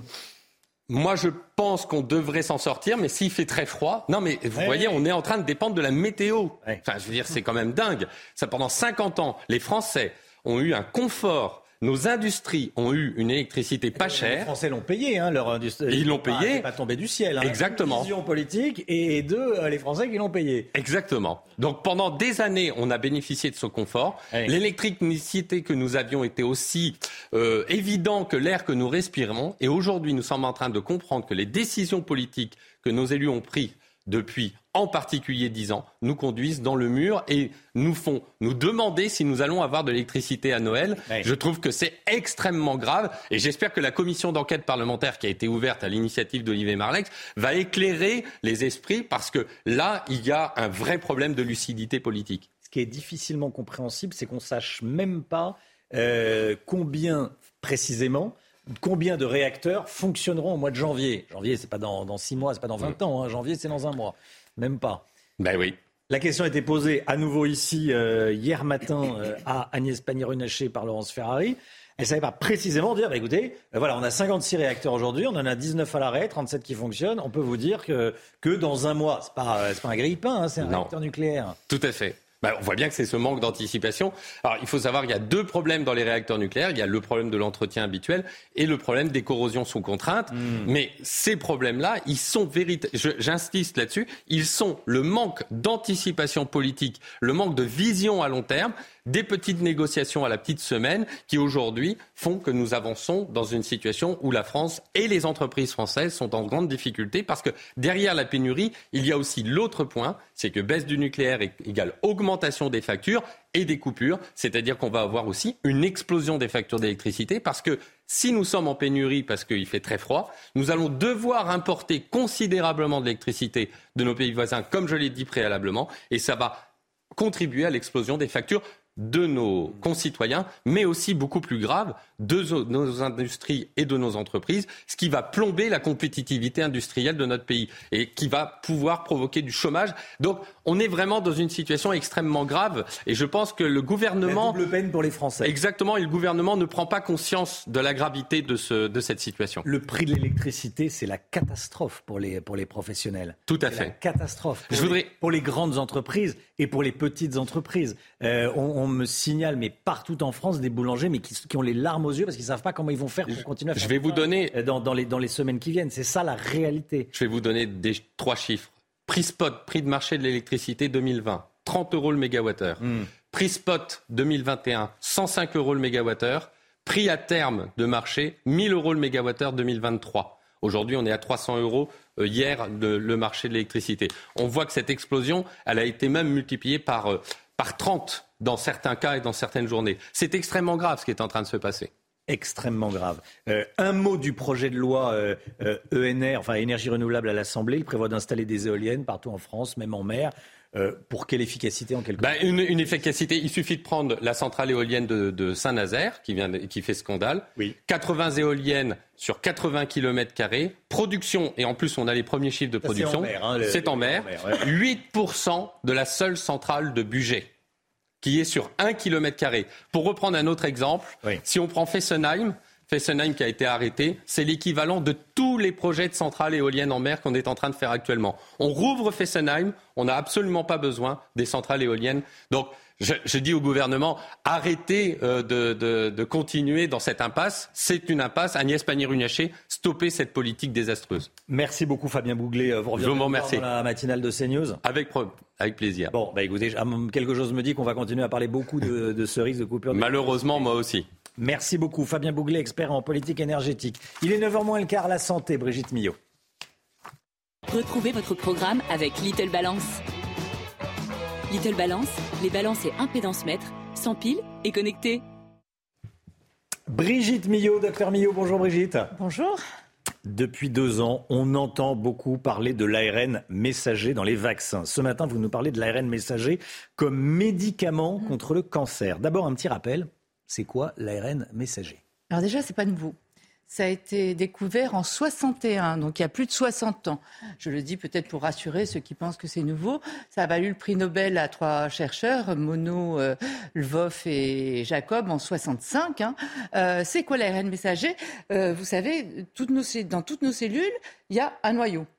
Dans notre noyau, il y a tout notre patrimoine génétique. Ce que vous êtes, ce que tu es, Chana, ce que chacun est, c'est dans le noyau de chacune de nos cellules.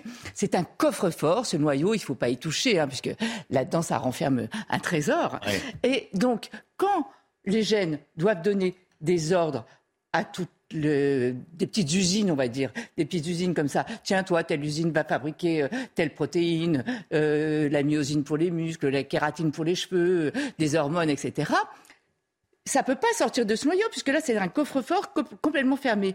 Donc, il y a une espèce de photocopieuse, si vous voulez, euh, de, de du, duplicata. L'A R N messager, c'est un duplicata qui va prendre, qui va faire une copie des gènes et qui va aller donner l'ordre à toutes les petites usines de fabriquer telle protéine ou telle autre protéine, voilà. Mais comme c'est des duplicatas, on ne va pas avoir des millions de duplicatas dans le corps. Donc, ils se détruisent. Et ils durent quelques minutes à quelques heures, voilà. L'A R N messager se détruit, ne reste pas dans le corps. Ce sont juste des duplicatas, des informations essentielles à toutes les fonctions de notre corps. Alors, revenons au cancer. Que se passe-t-il dans le cancer? Dans le cancer, euh, vous savez qu'en fait, en permanence, on développe des cancers, vous êtes en train d'en développer, moi aussi, et cetera. Et on a nos cellules immunitaires qui nous défendent et qui nous en débarrassent. Quand il arrive qu'il y a un cancer plus important, c'est qu'elles n'ont pas fait leur boulot, elles n'ont pas pu nous en débarrasser. Donc là, l'idée, c'est quoi? C'est de l'A R N, ça ne va pas du tout être du vaccin, ça ne va pas du tout être du préventif, ça va être du curatif. On va arriver à prélever les identifiants de la tumeur, soit par des biopsies, soit dans le sang des identifiants circulants, c'est-à-dire la carte d'identité de la tumeur, on va arriver à faire de l'A R N. Je vous passe les détails, c'est très compliqué, ça, ça a mis longtemps, surtout comme c'est très fragile, il a fallu trouver des nanoparticules, des petits vaisseaux, des petits vecteurs pour les transporter. Euh, bref, maintenant on est arrivé, on va faire fabriquer tout ça. Et en fait, l'objectif, ça va être quoi?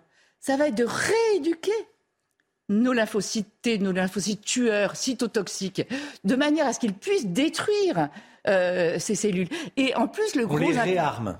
Voilà. En fait, ce, cet A R N médicament, c'est ce qu'on appelle de l'immunothérapie. Ça va aller renforcer nos défenses immunitaires de manière à ce que dès qu'elles voient quelque chose qui correspond à la tumeur, donc la carte d'identité de la tumeur, ce qu'on appelle les antigènes d'intérêt, dès qu'elle va les voir, elle va les détruire. Et le gros intérêt, c'est que contrairement à d'autres traitements comme la chimiothérapie, ça ne va pas toucher à nos cellules saines. Ça ne va toucher que les cellules cancéreuses. Donc vous voyez le gros intérêt de, de ce traitement. C'est stimuler nos propres défenses immunitaires de manière à ce qu'elles nous débarrassent, les rééduquer, les renforcer. Et il y a déjà des essais qui ont été faits, euh, ça a déjà été donné à plusieurs patients dans des essais cliniques. Hein. Il n'y a pas d'A M M, il n'y a pas d'autorisation de mise sur le marché, mais ça existe déjà et ça a fait ses preuves, notamment dans le mélanome. Et a priori, d'ici deux mille trente, on pourrait traiter des cancers de la peau, du poumon, du pancréas, euh, des ovaires. Enfin, vous voyez, il y a des projets comme ça, euh, donc associés à d'autres traitements. Hein, ça ne va pas oui. tout faire tout seul. Hein. On, on continuera les autres traitements, mais c'est vraiment un plus. Et on espère réellement que d'ici deux mille trente, on pourra comme ça renforcer nos dépenses immunitaires pour lutter contre les cancers. C'était votre programme avec Little Balance. Little Balance, balance et impédance mètre, sans pile et connecté. neuf heures moins dix, merci d'avoir été avec nous ce matin. On se retrouve demain matin pour une nouvelle matinale, bien sûr, dès cinq heures cinquante-cinq. Et oui, avec toute l'équipe, Chana Lousteau, le docteur Millot, Guillaume Filleul, Amaury Bucco, Lomic Guillot, Alexandra Blanc, qu'on va retrouver dans un instant pour la météo, bien sûr. Et euh, juste après, c'est Pascal Praud pour l'heure des pros et tous ses invités. Si vous voulez revoir les meilleurs euh, moments de la matinale, c'est news point f r, c'est écrit. Voilà, pour revoir la matinale ou même des, des extraits, hein, peut-être pas en entier, mais vous pouvez vous revoir quelques extraits sur c news point f r. Belle journée à vous, à demain. Tout de suite, Pascal Praud dans l'heure des pros.